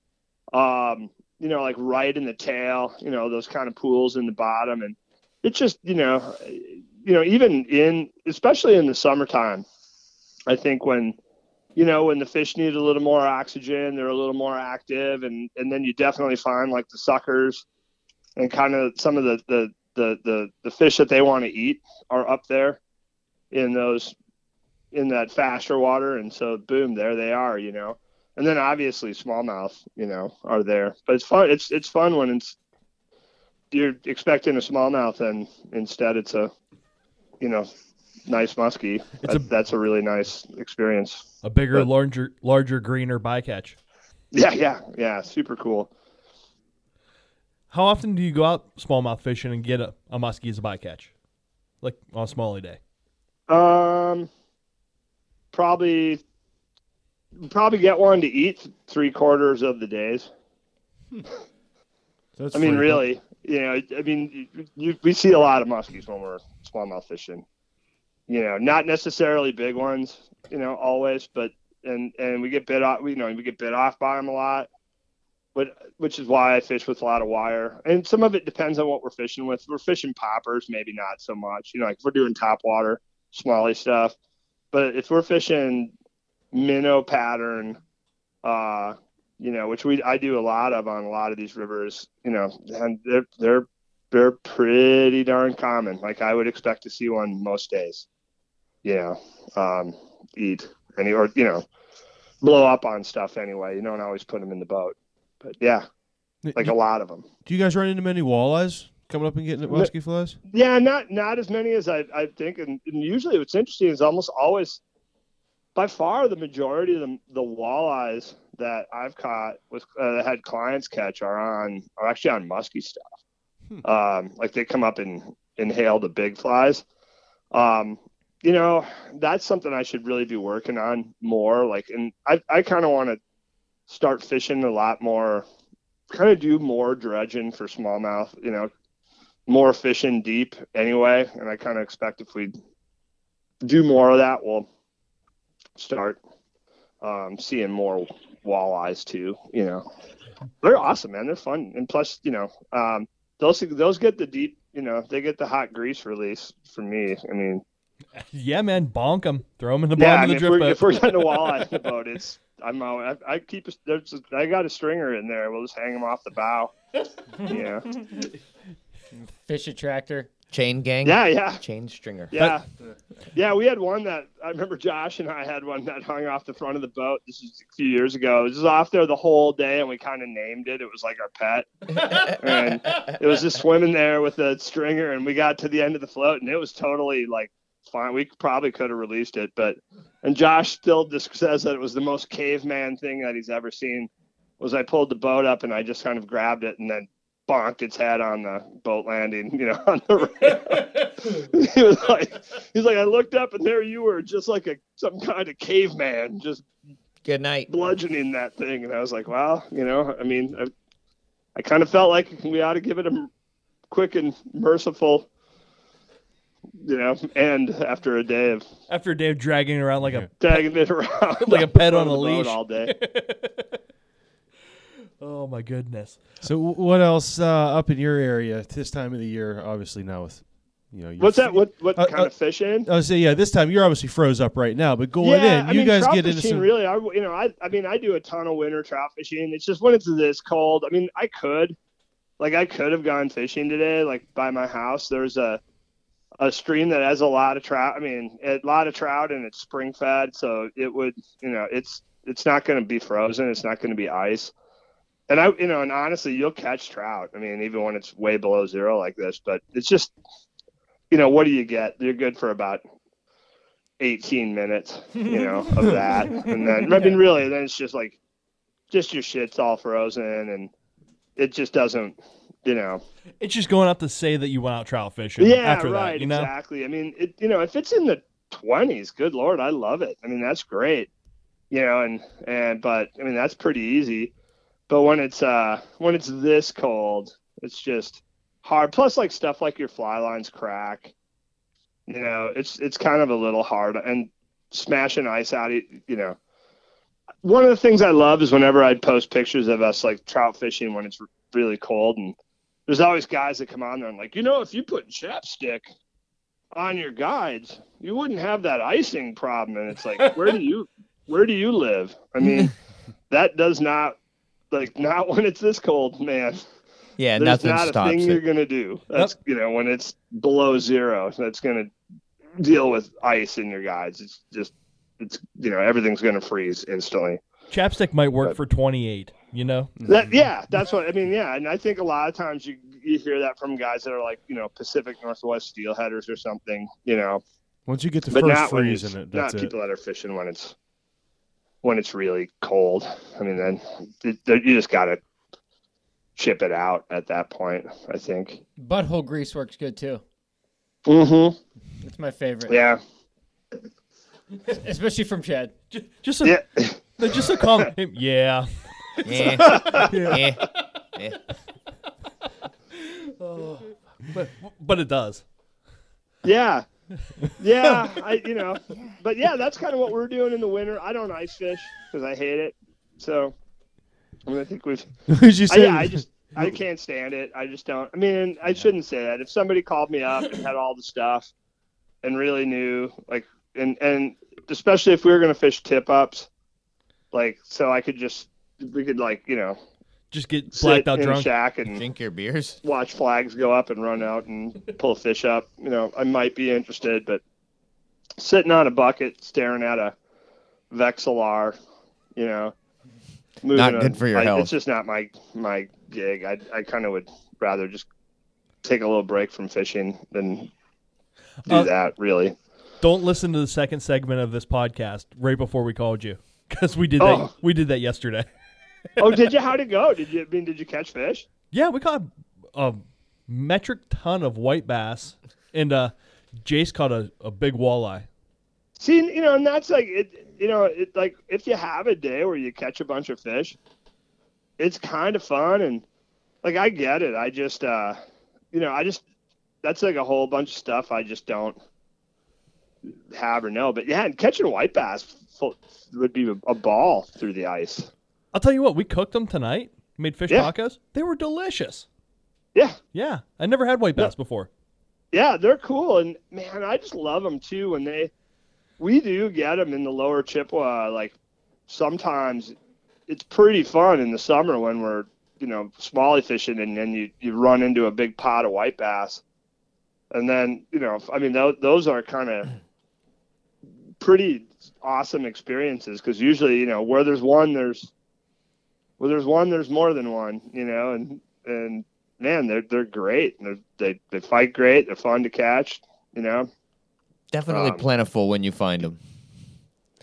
what's that? They're definitely plentiful when you find them. yeah yeah. And then you know in the mississippi i mean it's not that far from here. We're about 45 miles from the mississippi river. Down there i mean you can just get into like huge pods of white bass where you can just sit and park on them and just you know and that's where like josh's jet would be great we can't guide on the mississippi legally because it's uh, navigable so you need a captain's license so we'd need to like so it's not an area we can guide but but just going fishing there is super fun. I mean, speaking of like having tons of them, what about the moon eyes? Have you messed with them at all? Yeah, moon eyes are kind of our so that's our little that's really kind of I, I don't know. Do, do you guys have any of those in We- your no, the we woods? we don't. What would you compare it to? Is it kind of like a big shad or something like that? or- Yeah, yeah, that's probably a really good comparison. They kind of look like uh, they look like like mini tarpon, like you know. So like so they, they just are that that silver color, and they kind of have a similar like mouth structure to a tarpon. Um, they have really big eyes, hence the name. And they get so moon eyes. They we have them in the lower Chippewa by the by the. I mean, I don't know, God. I would be shocked to see what would happen if you know somebody electrofished through here, like what you'd see the the biomass of of moon eyes that would come out. But on an evening like in front of my house, you can probably see five thousand of them eating at any given time. I mean, they just sit in like the whole river is just swirls, hmm. and they they they average like the average moon eye is probably somewhere between like nine and fourteen inches. So not a really big fish, but I just kind of tell people, well, you know, if those were trout, You'd, you'd be you know, very happy. That'd be pretty nice. yeah, Yeah. you wouldn't So- be. I mean, obviously, you know, it's not. You're not gonna They eat bugs or minnows. go crazy, but if you had a whole evening of just catching nine to fourteen inch trout on on dry flies, you know, and you can just so what's really cool is you can literally like we can park a drift boat, drop the anchor, and there'll be a pod of mate. You know, they like to sit on current like on current seams and stuff. They kind of like deeper water. They don't tuck up by the bank. And but we'll get them like so if you got like a current line, like maybe there'll be a hundred of them just rising in a big line, and you can just park the boat and and just sit and catch them. And it's, I mean, I, I've really started doing that on guide trips with people, just taking. We used to up. kind of ignore them on guide trips, like, oh, we'll go, you know, we're fishing for smallmouth. We're not going to really pay attention to those. And then I've just discovered how much fun people have with them. Like you take a, you know, like a five weight and like a size 16 elk hair caddis and just fish it just like you would for trout. And, you know, like it's a great way to start a day. Just go park on a pot of those and everybody gets to, you know, gets to feel a, a fish on the line and, you know, and I mean, they're, they're super fun. And, um, and I just learned, I've never, I never knew this, that, um, we should be, um, keeping them and smoking them and eating them. Like, I guess they're delicious smoked, which I just have never tried. So this summer, this summer, some of them are going to get, Are you going to uh, drag them in the front of your drift boat like they were a walleye. yeah, yeah. I think we'll just. I just probably just go out. I mean, literally, I could catch. I could just like go. You know, I mean, my our you know our our house is 20, 25 feet from the river, and I could, I I could go out in front of my house like, and catch all that I would ever need. Like I could have the smoker. Know, running. getting it ready while I was out there getting them. They're they're, they're everywhere, but they're super cool. Like it's a really like a under, I you know, I don't know of very many. Apparently, they really need like clear, oxygenated water. Like it's they're a really good indicator species that the river's healthy. Um, but they like deeper water.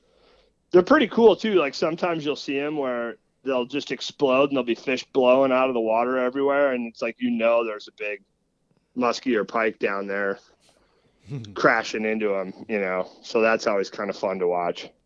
so, do you ever uh, on a muskie trip? Will you ever pull over and have the guys throw five weight at Moon Eyes? No, I never do. For, No, not a muskie. Hey, trip. yeah, no. break I time. mean, muskies, you know, yeah. That's a different story. Yeah, you know, and it's really funny too because I even with muskie trips, like sometimes I'll have guys that'll say to me, like, "Tell you what, well, let's muskie fish, but if you know, we'll should maybe we should consider bringing some smallmouth stuff too in case, you know, in in case we aren't getting any muskies." And I kind of always try to discourage that. I kind of say to people, you know, you know, really, you know, what'll happen is it won't take you long, and then you're going to want to make the shift. And you know, like musky fishing to me is sort of like you know, consider committing yourself to it. Take the crutch know. away. And so usually I kind of try to just stay focused when we're when we're fishing for for muskies. But um, you know, and it's nice because we there's prior to about the first of October when our, our smallmouth really go to wintering holes right around the first of October, so we don't catch them much on musky gear after that.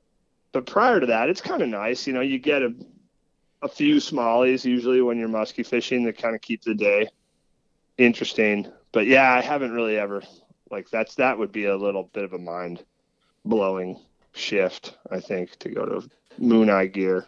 And they kind of are done. Like the moon eye thing is all over like kind of by mid September, you know, when the bug the, the insect hatches kind of shut down, then you know the, the, the, I don't know, and then I, they must they must go somewhere too. You just don't see them in the like you don't see them after about the fifteenth of September very much, at least not on the surface. Are you throwing dry flies at them? I'm sorry. Yeah, you could throw dry flies, or you could put a you could throw like nymphs on a like nymphs on an indicator rig would work really well. You know, like any small fly, they'll eat a popper. You'll get them on poppers sometimes huh. like a smallmouth popper. It's kind of a that's a the their mouths are they're not really really big, so eating a, a big like what like a big double barrel popper or something is kind of hard for them to do. Um, and they're super hard to hook. That's the funny thing. like they have like really bony mouths, and you know, they're, so it's funny. You'll, you'll the hookup ratio to eat ratio is is kind of low, but luckily there's so many of them that it just doesn't matter. But it's a sure thing. Like you can go if you want to go moon eye fishing in the summer. It's they're gonna every morning, every evening. There's gonna be a zillion of them eating, unless a, unless it's like the river's super high or something weird like that. So you and Josh had a a little uh, adventure going last last fall into spring um, with the Fly Strung podcast. Yeah. I, I think if you ever bring it back, the first episode should be a moon eye trip. Yeah, you know, you're so right. And we, we really do have to bring it back. That was like a, you know, I, I don't know. You guys with your format, it really seemed like it, it worked so well. And we had this thing where we kind of needed guests and getting out on the river. And at least in the early days of COVID, it, you know, you didn't really know what – you should be doing and not doing for a little while.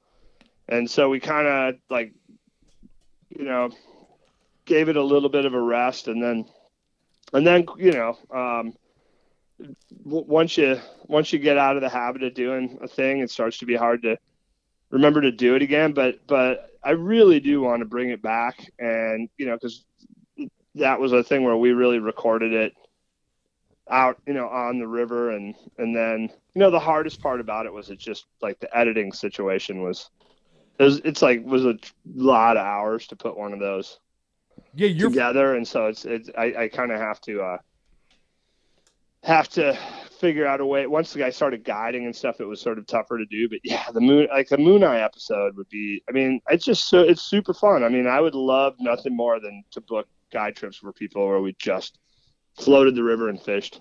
Like if if you if if a person was a trout, like loved trout fishing and loved fishing small dries and stuff, like you could have a day the numbers would would be mind boggling by the end of the day. Like how many fish you'd put in the boat. Like i, I mean for just working on your dry fly game it just would be a, a, a, really great experience i think for like a lot of trout anglers to to do.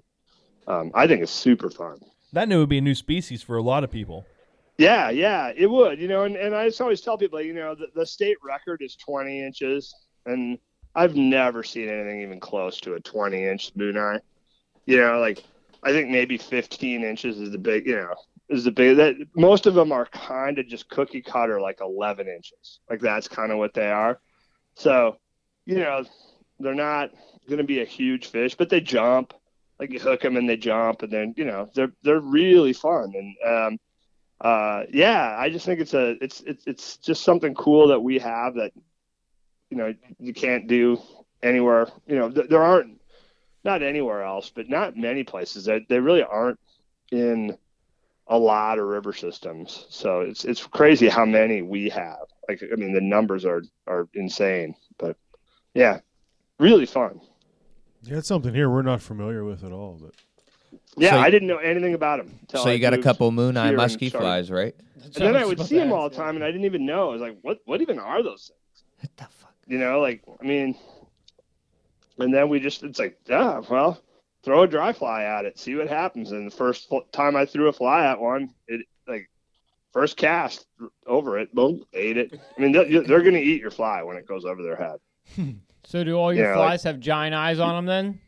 What's that? Do all your flies have giant eyes on them then? Yeah, yeah. You know, and my my uh my my musky flies really don't. And it's funny because I actually kind of figured out that I think they're sort of like, you know, like how uh like how like pronghorn antelope have figured out to stay out in the middle of the most open place that they possibly can, and they have really great eyesight, and nothing can quite get to them out there.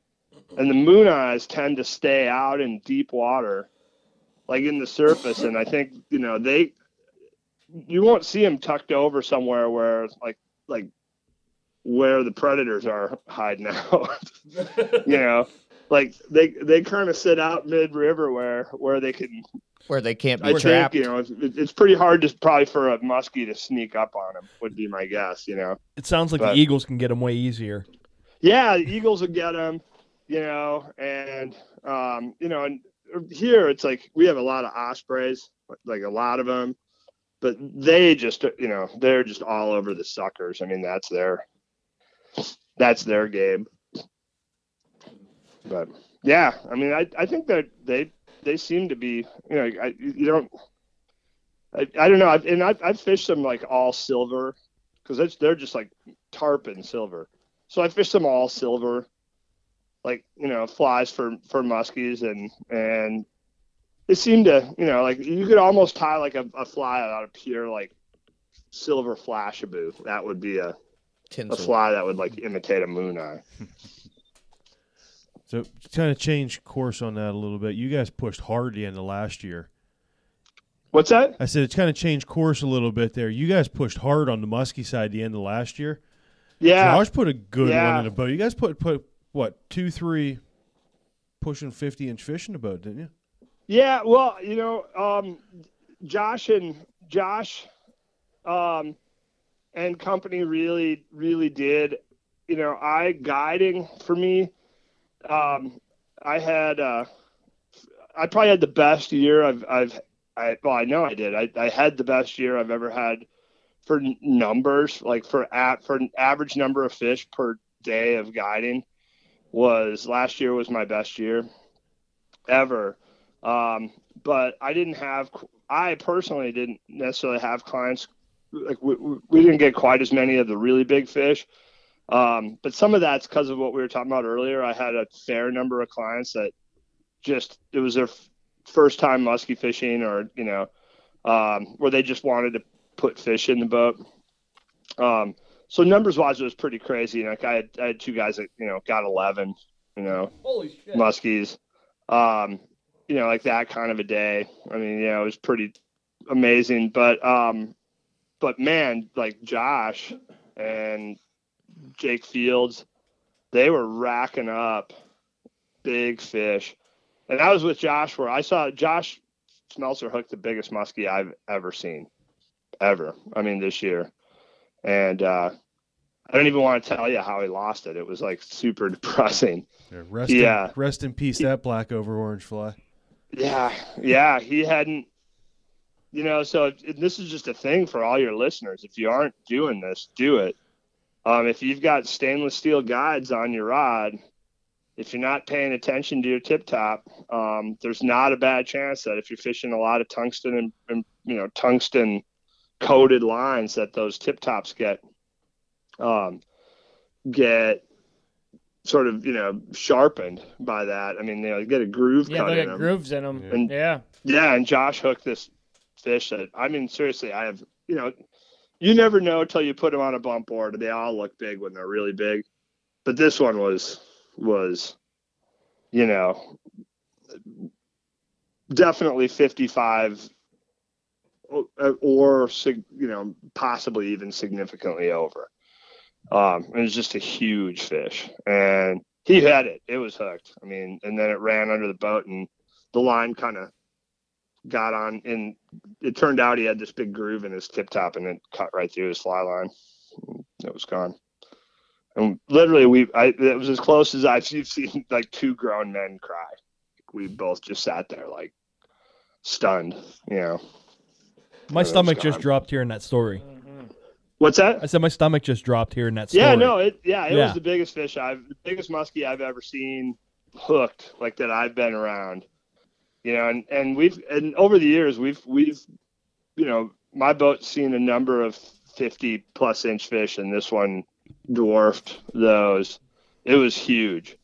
You know, luckily it was a it was a barbless hook, you know. I'm sure it even though it broke the line, you know, I'm sure it's still out there. You know, I mean, hopefully that's an old fish. You know, you never know if they'll they get that big. You kind of don't know how long they have to to live. But it was it was it was a real, really devastating loss of a film and exciting. Just really cool to see too. You know, but yeah, a bummer. So how many times did you hit that hole in the following days? Yeah, every day. Josh was down there every single day for like 14 days straight. And that, my folks. No, he was like, yeah, hunting. it just, it, it, It consumed him. yeah, it, it totally. And what's funny was he caught a bunch of other really big fish out of that hole, you know, or like within pretty close. That that was part of why he was getting all those. I mean, he he caught a lot of high 40s, you know, caliber fish. And what's funny was that because he knew what he wanted, he'd literally get like a 46 and be bummed out. you know, because he was just like had That- that fish was what he was we- trying to get back after. We don't feel bad So- for him for catching 40. Yeah, I know. Me neither. I was like, That's yeah, I know. I mean, I know. And it was like, you know, and, and I, I was just like, man. I mean, he, he, those guys went on a tear. You Dude, know. that fish is the sole reason I don't use the post office I used to use. I got Yeah. in- I got into like a tear with them because I had to overnight them flies and they didn't get there in time. It ended up getting into it with a manager there. I'm like, yep, time to pick a new post office. Yeah, yeah. You know, and and so you know that's like it's interesting because that really made me change out all the tip tops on all my rods into ceramic. You know, which mostly they were because uh, you know like like Tom Shanks chipboard rods, like he does all ceramic guides for exactly that reason. But you know, whoops, uh, you know, I mean.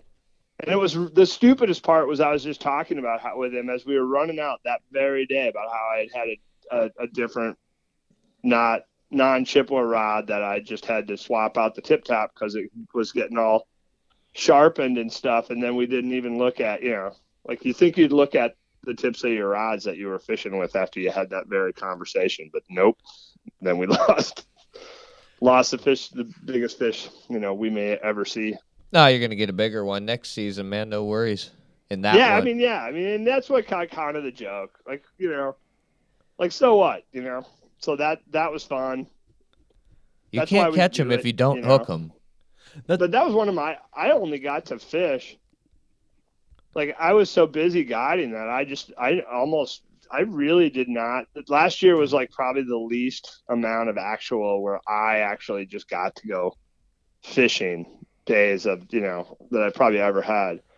So it uh you know that was a real it, it was fun to be able for me it's like I was just happy to be able to get out and throw some flies you know I mean I I, I really love guiding but but there are you know every now and again a guy wants to go fish especially when it's November and you know you're kind of prime time Uh, that big fish that came on a what was an origin black, right?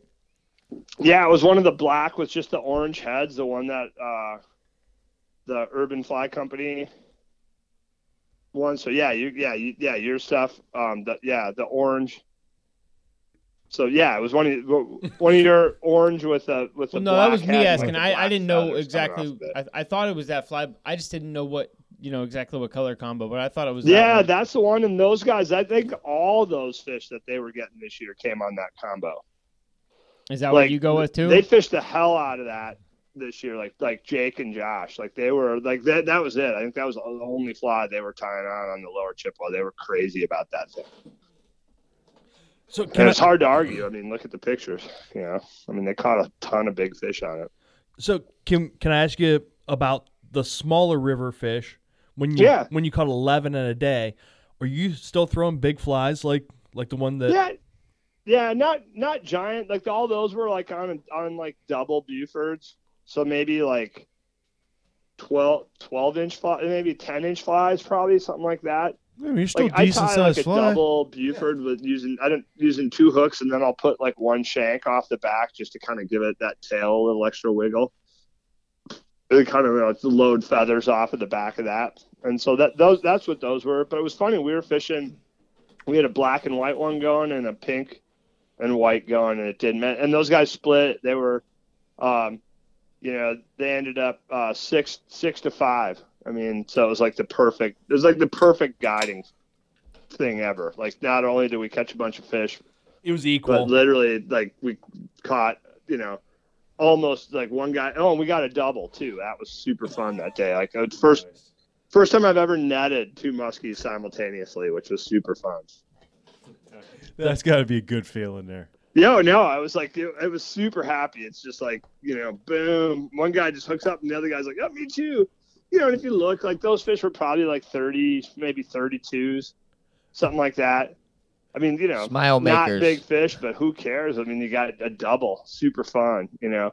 And really, that whole day, like, we didn't catch any, none of those fish was big. Right at the very end, we had to eat from a fish that was in the 40s, you know, which kind of would have been cool just to cap the day. But, you know, who cares? I mean, when you're catching, moving that many fish, it's just so fun. so You know, it's perfect. The weather was perfect. I would have told you when we launched the boat. It's like, oh, yeah, Today's the you day. know, this kind of weather in October, we're gonna, you know, we're gonna get them, and and sure enough, and it was you know floating one of my favorite kind of smaller rivers, like you know that, just such a beautiful river too. I mean, that's the part that, you know, like a lot of these smaller Northwoods rivers we have are just so beautiful. They're just rocky and, you know, woods and, you know, just it, it, it you know, in the fall, like, you know, you still had some, you know, some October color on the, on the leaves. And, you know, you add that with a whole bunch of muskies. And, I mean, that's, you know, those are the kind of days that you, people sort of dream about when they think muskie fishing, I think. so when you land eleven in a day, Yeah. how many do you see? honestly, the only fish that we those guys, and I, this is important to note. The reason that that many fish came into a boat was that the, I, those guys were so they were from Missoula, Montana, and they were uh, uh, they were they were really into fishing for bull trout, and so they had like a streamer game with a strip set that were really great. And one guy like wouldn't look at his like the refused to look at his fly while he fished. He literally stared at the bottom of the floor, you know, at the bottom of the boat while he was stripping. And so, other than the the the, the sort of 40s ish fish that we saw right at the end, which may might not have even really eaten, um, those guys hooked every single fish that ate for the day. Which, man, if that would happen on all guide trips, you know, I mean, you know, it that was it was the, their hookup rate was like nothing. I've, I've never seen that Never would be equal great of a hookup rate, and it really was. I watched this guy, and it, I really learned something about not like really not watching your fly and just going completely by feel. Like you'd see him, he'd know his fly was eating, and he'd kind of do this, and then he would just wait till just the right second and and blast him. And I was like, man, that's how you, you know. If you you know, and he's like, yeah, if I see him, I'm gonna I'm gonna set too too early. And I, you know, so that day, that I mean, I'd love to tell you that we saw like a hundred fish or something, but we didn't really. I mean, they, they just kind of got everyone that age. You know? That- Yeah. That's kind of better. Yeah, I mean, yeah, it wasn't like I mean, you know, man, I had a guy trip this year too with a guy who uh, went. I had him luckily for multiple days, but on the first day he went 0 for 12. Yeah, What? I mean, 12 eats for no fish landed. And, you know, that's just like, and it was purely, I, I mean, who knows? But I mean, we kind of figured out that he was just really just too fast on his, on his set, you know? I mean, so we really, the next day, it's like, just let him freaking eat it. And then, you know, count to three. And then all of a sudden he started hooking, you know, started actually getting them. But, but yeah, you know, 0, 0 for 12 is pretty depressing. A lot of fish in Yeah. a day. What's that? That's a lot of fish in a day too. Yeah, Dang. that's a lot. No, that was a great. I said to him, I'm like, man, if we that would have been, re- and and several of them were big, you know, bigger. You know, I mean, and so it's like, yeah, that would have been probably one for the books, you know, if we could have connected on him. But um, he ended up, ha- you know, he ended up catching catching muskies, and it was super fun. But but uh, you know, you really do you know, get to realize like what a good hook, like what a really good hook set gets a guy. Like, you know, a guy that's really got a good one, you know, makes such a big difference in in how many fish they put in the boat. And and I noticed for me that it would probably be better for me not to see. Like, you know, seeing that eat and that flash, like I I also when I'm fishing will be a little too fast if I like you know I I almost always hook up better when I just don't see the eat you know just feel it and then blast them instead of you know seeing it and then ripping it out of their mouth before they before hand got out it. hand out really dark glasses for your guest. yeah right Here yeah, you go, that's bud. exactly well, I would be a can't really see. good- It's okay. We got to you know, wear them. and sometimes I think that's why, like late season, when we're fishing deep, like kind of deep and slow, like it seems like our hookup rate's better, and I think that's because you just can't, you don't see it, you just feel it. Yeah. So, speaking of uh, seeing the fish and your perspective as a guide, how have you changed in the years that you've been doing it as a guide? Um, when a fish eats it, as uh, your reaction to it, I'm sure. like, Yeah, I used to. you I used to freak this out. Actually go, ties into exactly what we were just saying. I used to always, the second I'd see him eat, I'd be like, you know, set, set. And now I really have learned to just shut up. like, you know what I mean? Just sort of, because I'll, you know, you, I'll see it. A lot of times I'll see it before they will. You know, like I'll see that fish coming out and rapping on it. You know, or like even worse, like if they're figure eight, you know, if they've got a figure eight going, and you'll see the gill flare, you know, yeah. and so you'll know, and it's like, and, you know, and there is a classic case where it's like the best thing you can do is just let them eat it and then just strip, you know, like the the the thing to say isn't said, it's just say strip, you know, like just tell them to just do one more, you know, even if it's on a figure eight, you know, if they just strip it, then instead of like try to do something with their rod tip, they're probably going to have a better, like, you know, you're probably going to hook up more. Um, you know, because anytime you try to use your rod tip to hook a muskie, it, it just, you know, doesn't work that great. You know, I mean, you just you just can't put any pressure on the hook point. So it seems like, you know, me learning to just like to see that fish and just shut up and sort of count to three and then, you know, get him to set. I remember one had two clients and they were they're they were fishing this kind of weird thing. It was really windy, so flies were kind of flying everywhere. And they had crossed lines, and as their flies were coming back, like literally right as the two flies crossed each other, this muskie just came blasting out and ate and sort of ate and I just assumed they saw it and then I kind of waited for a second and also I'm like, well, one of you, one of you just got eaten. Somebody And they set the both hook. set the hook and one guy's like, oh no, that's me. And yeah, and it's like that's the best because I literally like I waited like five, you know, th- no, it wasn't that long. It was probably like three seconds, but it was enough time. You know, it's like I just couldn't believe it. Like, well, how could both of you not have just seen that? And then I was like, well, you know, one of you got one of you has one. And the guy's like, oh no, that's me. I got one. It's like, yeah, nice. I thought you were gonna say they both trial set Yeah, I know. That, you know what? They probably did, quite honestly. And I mean, I that still sort of. I mean, I think that kind of freaked freaked him out.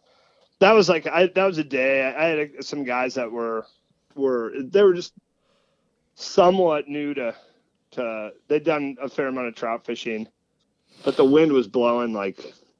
God, it was just howling. You know, just howling wind where you're just like, man, if we can you know, I just was not feeling particularly um, confident. And then that, yeah, and both of the muskies that we got, like they had no idea that they had them until they kind of set the hook, you know, and and I and I think, like I said, I think that goes to what we're talking about that we could all probably slow down a little bit and just really take the time to grab a bunch of line and really do a good hard strip set. And it's not about being fast. It's just about sort of giving that beat and then really driving that hook in it seems like that's where it's at easier said than done yeah Oh, it is, and I'm I'm sure you see it every day. And, and what Yeah. what's the best way to teach someone to to try to do that? You know, it's really hard. I mean, that's a really great question. Um, in part because I also, you know, I mean, I've I've caught a lot of muskies, but I miss my fair share, and and um, and it's and, and it's it's that every single time. I mean, I don't really tend to. I think I've I've, I've kind of eliminated trout setting from my world after a lot a lot of years, you know, but but just uh just taking the time to reach forward, grab a full, you know, because what happens so often is they eat right at the your your your you know your stripping hand is way at the end of the strip, so you got nowhere to go. Like the eat, you don't have, you know, you, you can't pull back any further because your hands are kind of already back there. And like that's a thing where it's like if you could just tell someone, hey, take the time, reach up, grab a whole handful, and you know, get a whole nother pile line, and then rip them. That that would be way, you know, that that really is good. But I mean, how, how do you do that when you see a great big, you know, you see a big fish, just you've been fishing all day, and all of a sudden this thing just appears out of nowhere, and you know, it, it, it's. I mean, how do you teach it? I think it, that's just years of doing it. I think is, is the way. You know. Yeah, it it's hard, man. And shoot, it still happens to the best of us. Uh, yeah, you know, and uh, honestly, I do think though, like, so that's why, like, I've, I think I've talked about this maybe with you guys before, but that's where, like, if you fish with, like, you know, I know you guys did a show with Russell Peterson. Mhm.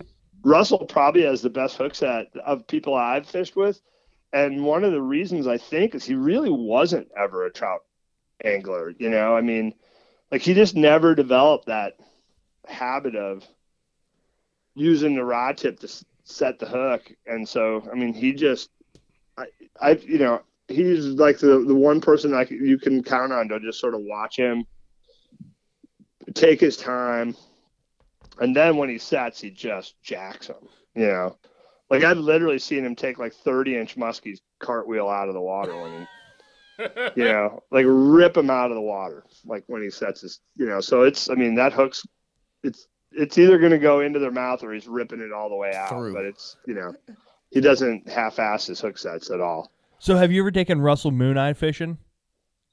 Yeah, we fished for mooneyes before. Does, yeah. Does he strip set when he's throwing a size 14 caddis? Yeah.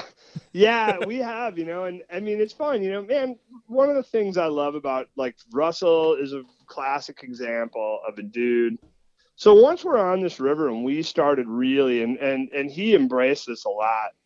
Like just this realization like, you know, on this river where I live, there's 125 species of fish, you know. A certain amount of those are like, you know, shiners and shit like that. Darters and yeah. But there's like, good lord, the total number of fish that you know we have: big mouth buffalo, smallmouth buffalo, freshwater drum, uh, quillbacks. You know, I don't know how many species of suckers. You know, uh, crappies, white. And then when you realize that, like, what you you know, why not try to catch all of them? You know, like why not really get embrace and that kind of makes me think of something that like it's funny because you know we're all on that Facebook muskie page, which I came back to, and there was a thing on there the other day. It was something about like streamer fishermen versus dry fly fishermen. You know, like, and I was like, man, why? Like, why would? And a lot of times that's coming from people that are like in their twenties or something. You know, it's like, man, you're you're relatively new to this game, and you, why would you already like pick pick a side? You know, like why not do it all? You know, like fish for every species of fish you can fish for, and try everything you can possibly do. You know, it sort of goes back to like why I'm so excited to go saltwater fishing. Like it's just so like it's so fun to sort of try to figure out how to catch like everything that swims. I mean, to me, and you know, and, and so you know, like yeah, fishing for mooneyes, fishing for like I love fishing for suckers, like love it, like you know, and uh, I mean, just you know, for me that is what like is, super fun about fly fishing is is figuring out how to do it with all different kinds of stuff. And and Russell is super the same way. I mean, he just gets really into it. Um, yeah, he got one of those uh, Redington geckos, like a little kid's rod. Yeah. Yeah, he got one of those. I mean, I don't know how or why, but he'll always see him and he's like, "Oh yeah, this is my, you know, this is like my mooneye and quillback rod, you know." And he's got that goofy, like lime green gecko rod, and he's out, They, you know, they quit chasing selling all that thing. that stuff. Yeah. They quit selling that thing. It's a damn shame. What's that? Did they? Yeah. Yeah, I have one for my my stepson, and it's super. It's a super cool little rod, you know. Yeah, I wanted to get one for my boy, and they quit selling Yeah. them. Yeah, it's too bad. It's a neat little. It, it you know, I mean, it just had a little smaller handle on it, so it's like my my my wife who has really small hands, like that's kind of perfect too, you know, for for her. I For mean, her- more so than For her to not You fish know. with.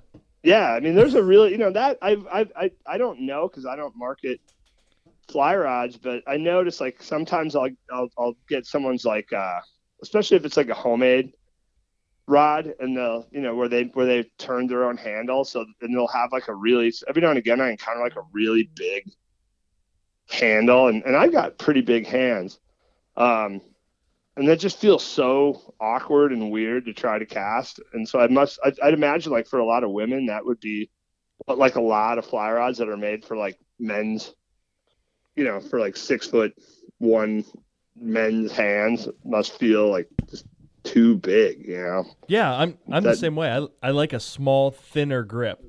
yeah yeah Yeah. yeah i mean that's the same i you know and and that even like you know and even like a lot of like you know full wells you know grips for musky rods i think if, if you're not used to them that full wells grip feels kind of weird at first like I, you know for people that come from trout angling or something like that like you know it really it does it, you know having like the grip size is, is kind of a whole world that'd be interesting to really you know really um, get into because it seems like every now and again I have a rod where I'll cast it and it's the grip I just can't get happy with it at all. You know. Or you have a rod that you cast, and the grip is the only thing good about the rod.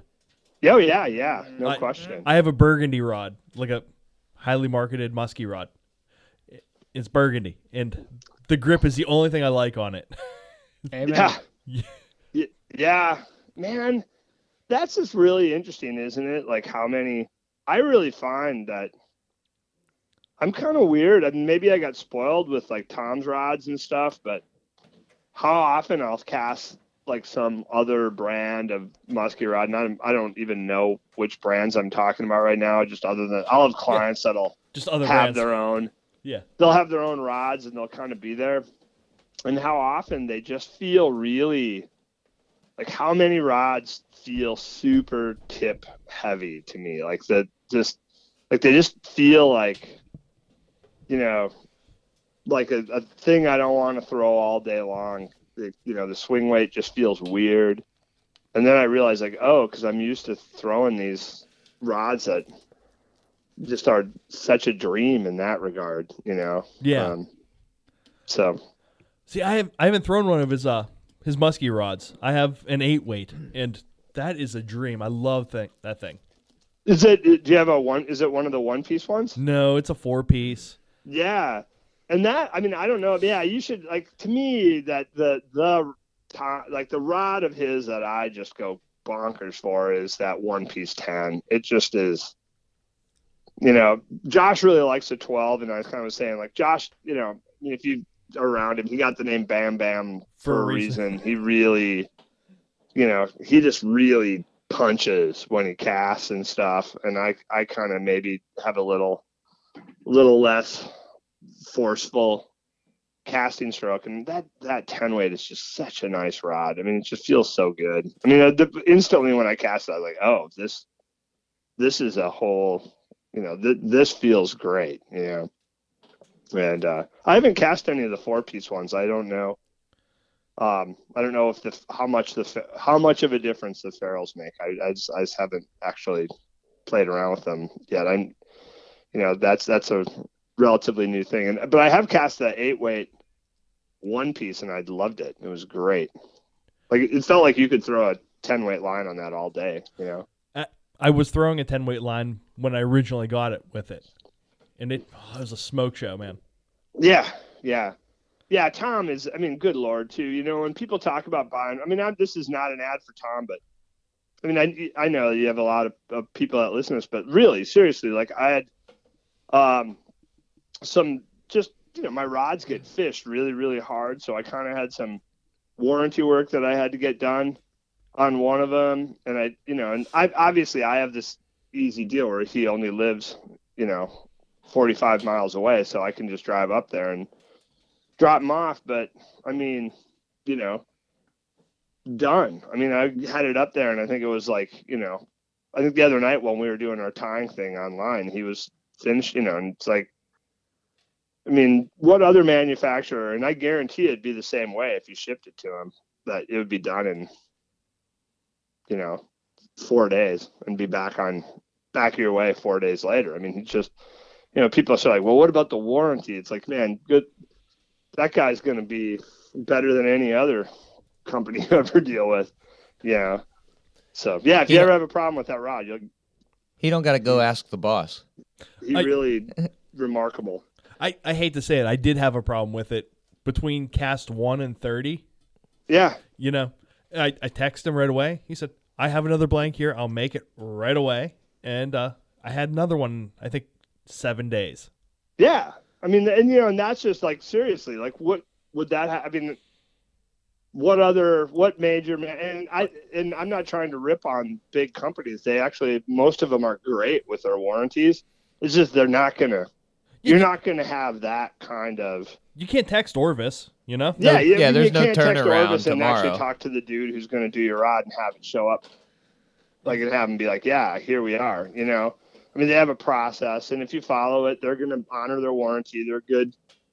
You know, I mean, And I was just using Orvis as an example. yeah, Because right, they're- they're exactly. I mean, I, I mean, you know, all those companies are going to, they're going to probably do right by you. It's just, um, it just isn't going to be that streamlined of a, of a situation where you know you just get one and and I you know I mean I just know I've gotten to know Tom and I I mean he just takes this enormous sense of sort of pride and responsibility about his stuff and so you know that's the, the, there's a reason why those rods have the reputation they have you know they've sort of developed with people it's it's super fun to see because it couldn't happen to a nicer guy you know Yeah, man, for sure. So, hey, Steven, we've had you on the phone for like an hour and twenty minutes Yeah. or so. Um, hey, I I want to ask you something. You've gotten Yeah. back into writing. Um, yeah yeah So, where can people find your uh your new blog at? Your new writing? Yeah, well, so my new blog, I mean, obviously I've done some writing. Like, you know, I don't know if you saw the piece I did for the Drake Yeah. recently. I mean, you know, and I've done a number of things. So, like that, I, I do some stuff that ends up in place like that. But I've decided to put it all now on the on the Eau Claire Anglers blog, just on our website. So, you know, www.eauclaireanglers.com. So when they Um, go to book a guide trip, they can read some writing. Yeah, that's kind of the idea. You know, I like you know, I mean, I started this other blog that sort of ran into some very weird and headaches around a particular fly pattern and what have you, and, and it just kind of like became a thing. I I didn't feel like uh, like like it just wasn't worth um, battling over. And then I just decided, you know, like what am I doing? I'll just put it on my. I mean, I already have a website. I'll just put it on there. And I mean, and, and you know, we're we're gonna slowly. I'm gonna try to to really sort of build that up. I mean, I've done a few kind of I mean write ups about equipment and stuff. But you know, I mean some of the stuff that I love writing, like, you know, I don't know if you remember, but I I'd written a whole piece about like um all the things you can wipe your ass with when you don't have any toilet paper and I rated them all and through experience. Um, and like that kind of stuff just is sort of fun. so what? What's low on the list? I don't remember this. We talked oh about man, this yeah, earlier. you do not you do not want to use dry leaves. Mm-mm. is a definite uh, bad option. The worst option you could possibly get, and I speak from total experience. One time I was down on fishing on the Mississippi River, kind of in fall, and I used uh, there was all this grass growing, and so I just figured like grabbed a big handful of this grass, but it was literally uh, you know sawgrass. Oh, it no. turns out, oh no! and yeah, and I ended up with like ass. seven thousand micro micro cons. And uh Oh no! you know that was bad. And like so the the joke of it all well number one is is going to be uh you know if you got some if you got some packy like good for making snowball style snow you're golden at that point. Um but really don't underestimate your dry river rock. Like your smooth your smooth river rock has tremendous potential and then you always Way have, less- Wow. you know, A lot less spiny than the sawgrass, eh? You're you're not a sock loser apparently. Oh no, well a sock you can. I, I wrote, I, I addressed that. Like the sock is always an option. It's just you know You know, you know what? how much do you want to spend the rest of the day with without a sock is sort of a thing you're gonna have to. Way- you're Less than to an inchy figure out. asshole to me. I mean, but yeah, I don't know. And, you know, weigh- you weigh your odds, I guess. You know what I think Yeah, makes but- way. Yeah, I mean you know yeah you just kind of have to decide like like what you're willing to pay at that point. Time but, of the year uh, dependent. yeah, Yeah. it was anyway the whole thing was kind of the, the joke of of that and i don't know i mean those kind of i just it i enjoy it. It's fun you know? I mean and it's interesting i mean and you know like i mean i get paid like when i write for the drake and things like that but you know you're never gonna uh you know you're not gonna you're not gonna pay the bills off of that. So it's kind of like my i've kind of part of me thinks you know i'll put it on my blog and and if if, if people want to read it then it's there. And if you know hopefully they people get a laugh or learn something um you know and, and the danger is sometimes like when i write about like like some of the stuff like like musky fishing rods and gear is you know is coming off as a know-it-all. And i really you know that's like not i think the case i hope you know like i i always look at that like well this is the stuff i use uh, you know. I'm sure there's other ways and probably a bunch of them are better but but this has kind of been my It's what you do and what you know. yeah, this And you been do it my quite experience, frequently. and it works. And if you do it, you it's probably a place where you could start, you know, and and and then develop your own repertoire from there. So, um, I, I don't want to bring up the other blog where you lost or uh, they got lost. But did you throw away all those trout flies? No, you know what, man? It was the joke and the saddest part about that, and you know what, the whole thing is. I mean, uh, you know, I mean, obviously, people who are listening are either going to know what you're talking about or not. But um, no, it's one of my favorite flies of all time. And actually, the guy who invented it was a guy that I've met and who's a legend in these these parts. And you know, by naming my blog after this fly, it was, you know, it's it's a fly that sort of, you know, I'm trying to figure out how to put it. It's like uh it's a fly that works so freaking well that you in, on like Wisconsin driftless area trout streams that a little bit of it's like, you know, It oh, you caught fish using you know, using that fly. Well, It's also Jay's favorite brook trout fly. Damn Yeah, right it know. because you said it was. He said, this de- shit works. I said, well, that shit probably gonna work. yeah, no, What's- it's totally, totally deadly. What, what's the other one? A rainbow warrior? I, ended up getting it. You know, the guy that got mad at me was was his son, and and I honestly, I, I think he was just trying to look out for his dad, and maybe didn't didn't handle it in the you know, like I, I didn't quite understand what I was doing, and so you know, we, I, I we talked to each other, and and I just said, you know, I- man, I'm just not it's not worth it. And you know and i certainly didn't mean any disrespect to your in fact the opposite you know it's like one of my favorite flies. And you know that was kind of where it came from. And it's been around for so so so many years that it just never really you know it's such an ubiquitous fly around here that it just never crossed my mind that you know that people would still sort of feel proprietary about it at all but you know anyway it, was easier to just Yeah, just to abandon it, jump ship. just to walk away. You know, yeah, that was that was not a fight I was interested in. no, there's in- way in more important in. things to fight about. Like, what's your favorite Yeah, 12 yeah, weight? right. Well, yeah, and it's just like, yeah, I'm just not gonna. That I yeah, I don't want to be known as the guy that, you know, did that. So I just walked away, and and yeah, it was it was it's great, but yeah, now it, it's on it's all the stuff's on my on my current website for for our you know for for Josh and, and Max and I so and and uh, you know by all means check it out. I mean we're it'll be a little while before there's a real body of work there but but I'm gonna try to do you know a couple entries a week. I'm, I won't be like uh you know like Gink and gasoline or something trying to do one every day I just don't have that in me but No, you're just a one man crew. yeah, yeah, right, exactly. I'm always amazed, man. Like Lewis K, like the fact that he can just do one of the, like how many of those he's done. You know, it's just like, good lord, that's a lot of writing. It, it is, and they're all quality pieces.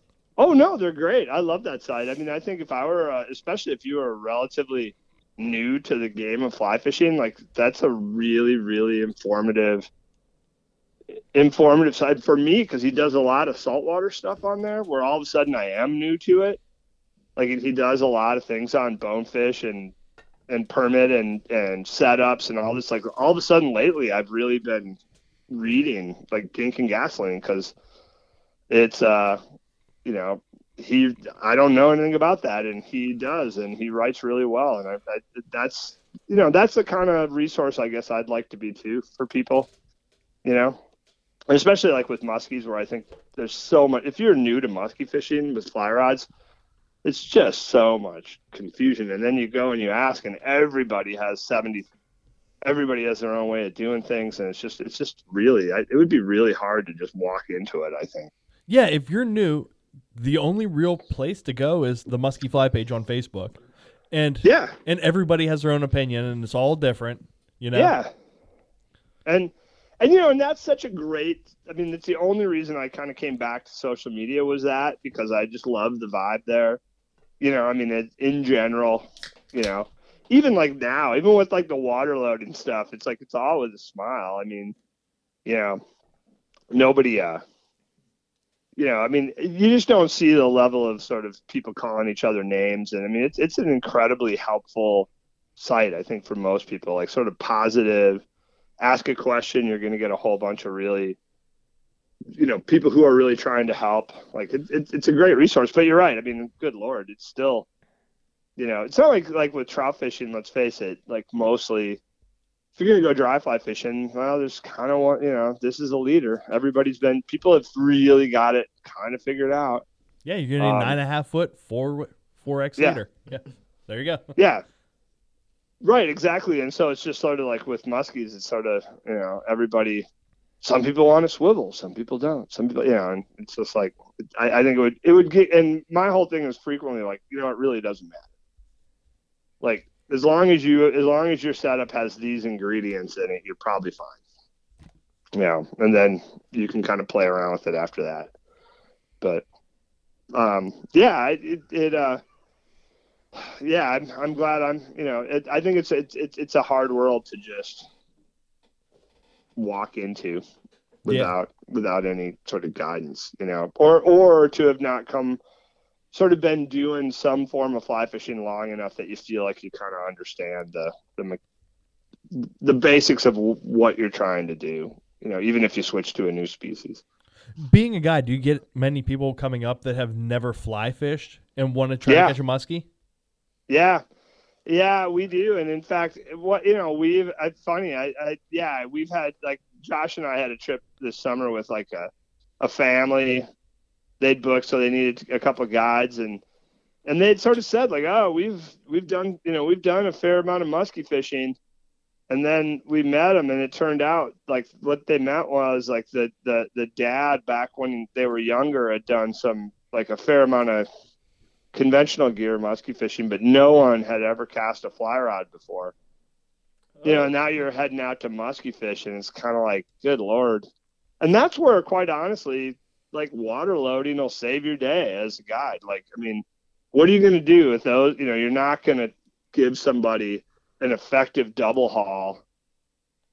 You know, in On their- in an on their hour first of day. casting instruction Yeah. at a boat landing. I mean, you're just not going to. So it's like, well, you know, Yeah, we're let me let, let me teach you how to water how to water load because then we can go fish for the day. You you know? can have your fi- flies be in effective areas all day. Yeah, right. You know, and that's like where that's a really you know that that is a day saver in situations like that.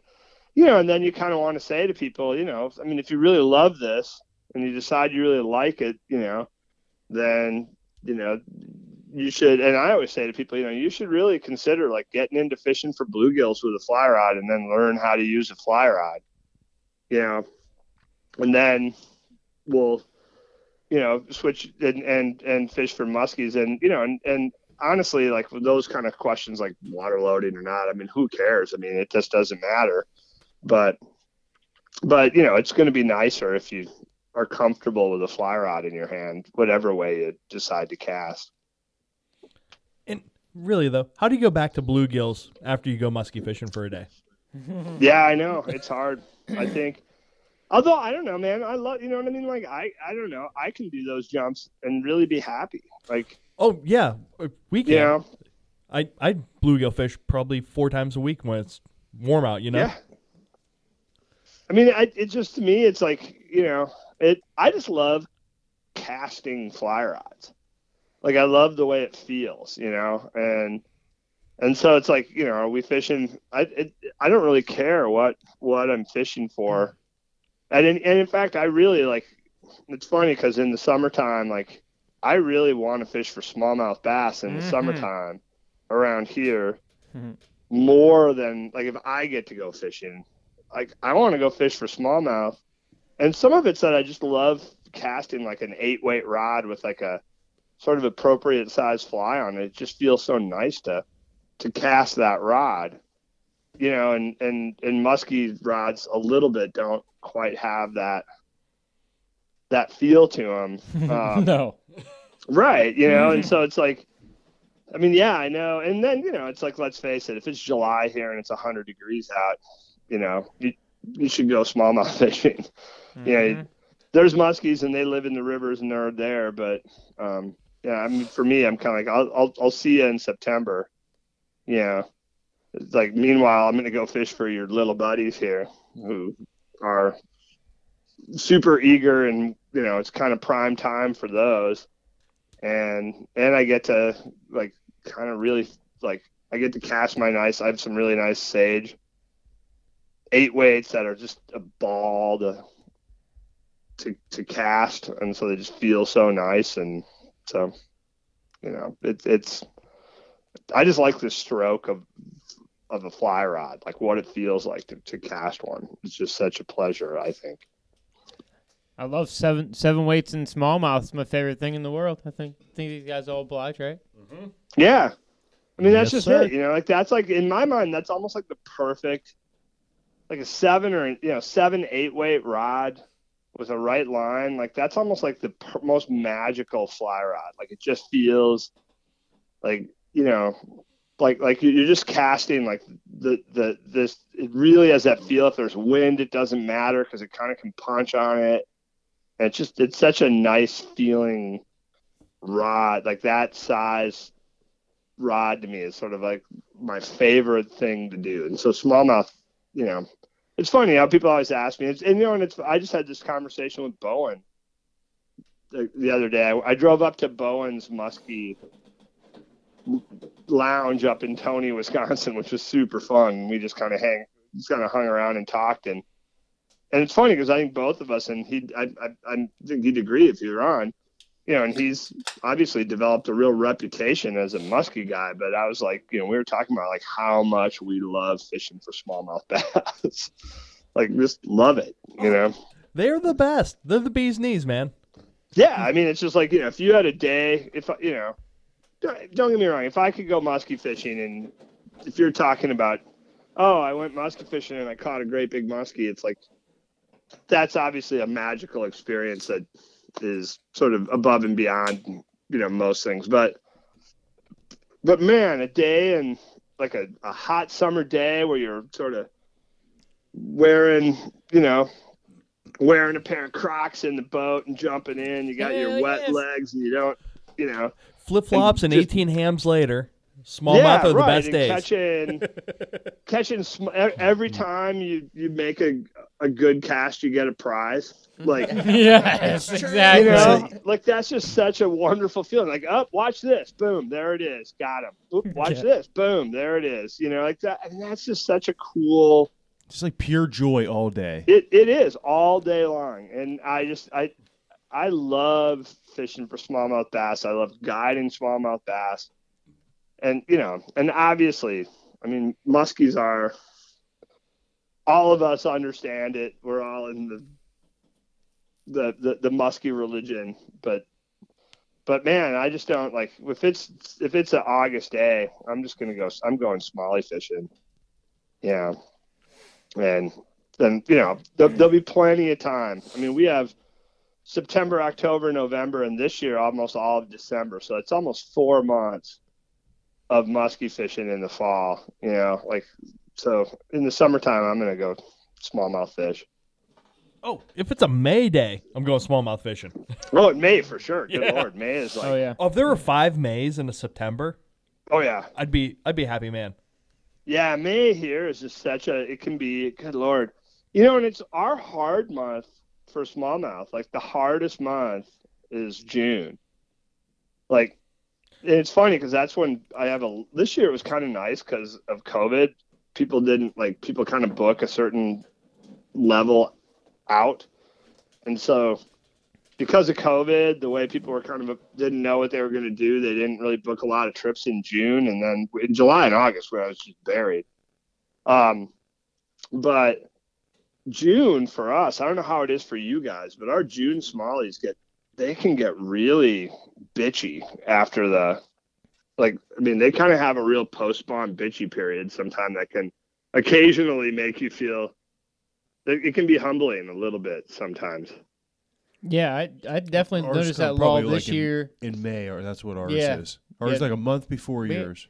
because I, I fished it, our smallmouth pretty hard through this year, and we had that like a two week lull where it was yeah it was tough, and then went back to okay no, okay oh, we're starting to see fish. Yeah. again.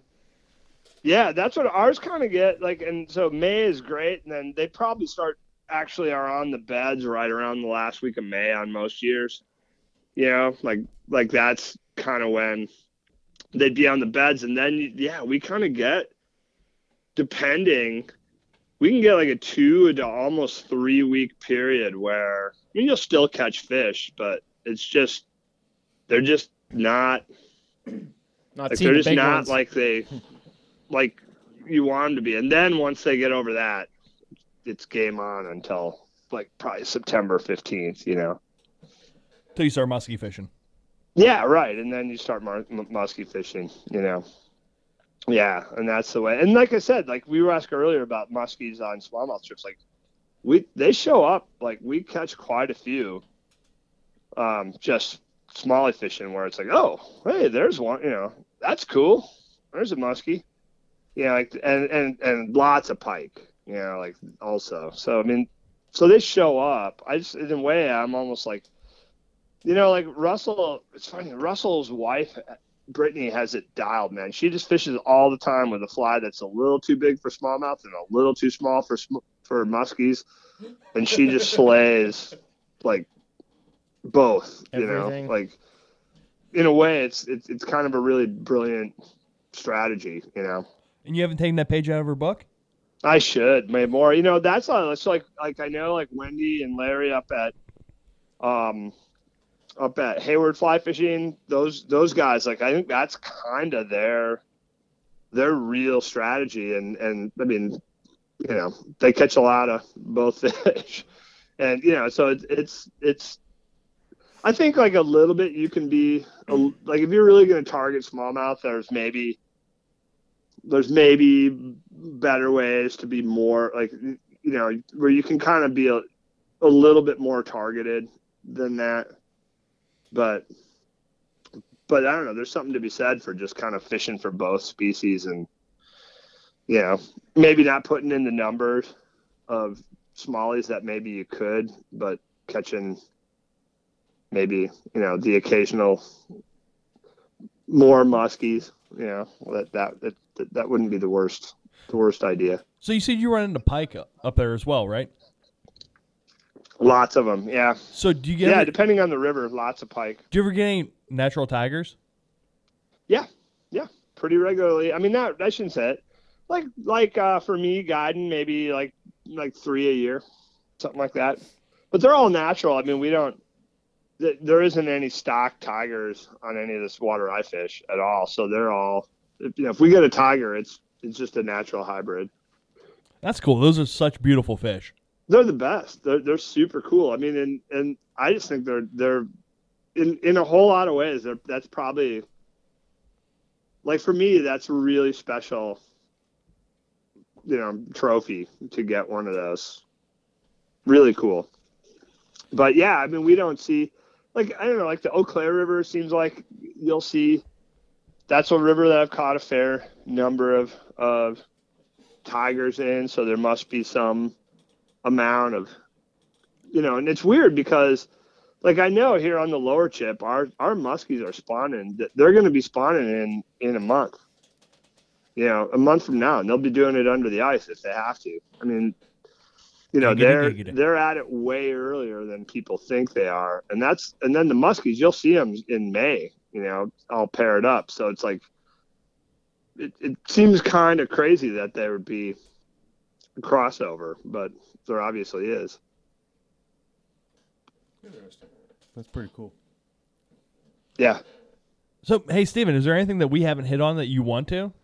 You know, I don't think so. I mean, tonight, I, I just, uh, you know, I, I, um, I just love doing this. I love your, I, I love the podcast, and and uh, you know, it's just super fun to, to, and it's kind of been fun to get to know to know you guys. I feel like this. Uh, I've always said that there's a, a real Pennsylvania Wisconsin connection. Like when I'm in Pennsylvania, it always I kind of, especially Western Pennsylvania, I feel a little bit like I'm in Wisconsin just from the landscape and the weather and stuff. And so it's just really been fun to sort of realize that that wasn't the, there, there was more to it, more to that than, than just the landscape? yeah, than just the landscape. Yeah, for sure. Yeah, man. Just, yeah. So, so such a pleasure. Thanks guys. no, it's been fun for us. It's been great, and uh, Always fun having you on. let's Yeah. we're gonna do this again. All right, and- I always and- love yeah, talking to you, man. Hey, and get that and- Fly Strung po- podcast back. I love that All shit. right. That that was like we'll get- my Thursday We'll jam. do it. yeah, we'll do it, man. I'm holding you to it, Steven. All right. Hey, where can someone go book a trip, man? Oh, just uh, you know, eauclaireanglers.com. Um, and just send us an email. And really, I, I, I can't stress it enough. Like, it, you know, like I get a lot of people wanting to fish for me with me, but, but man, I just think people would, if, if you've never had a, the opportunity of fishing with, with Josh Schmelzer, you know, I highly, obviously Max in the fall is, is, is, is a musky guru, but I just highly, highly recommend people it's like to, to fish with somebody who is, if you want to talk about like being in a boat with just pure positivity, that's a day with Josh, you know, it's just, just sort of this joy about the whole thing, and and you know, so so yeah, book a trip with us. I I, I think people would en- would enjoy it. Alrighty, man. Well, hey, thank you so much. Tonight has been a ball, as Hey. normal. Back at you. Yes. But um, bum, bum, breaking news! Breaking news! I pooped my pants this week, and tonight's show has been brought to you by Predator Fly Gear. Check them out at predatorflygear.com. Yeti built for the wild. Ahrex Hooks. AhrexHooks.com. Simms, simmsfishing.com. Hey, tonight's show has been recorded live from the Urban Fly Company studios. Check Mark out at urbanflycompany.com. Why Knot Fishing? Check out their app, Doc. Hey, Queen City Guiding. Ryan Evans. Sorry I didn't get to see you, but queencityguiding.com. Hey, two quick shout outs pogopike.com and eauclaireanglers.com.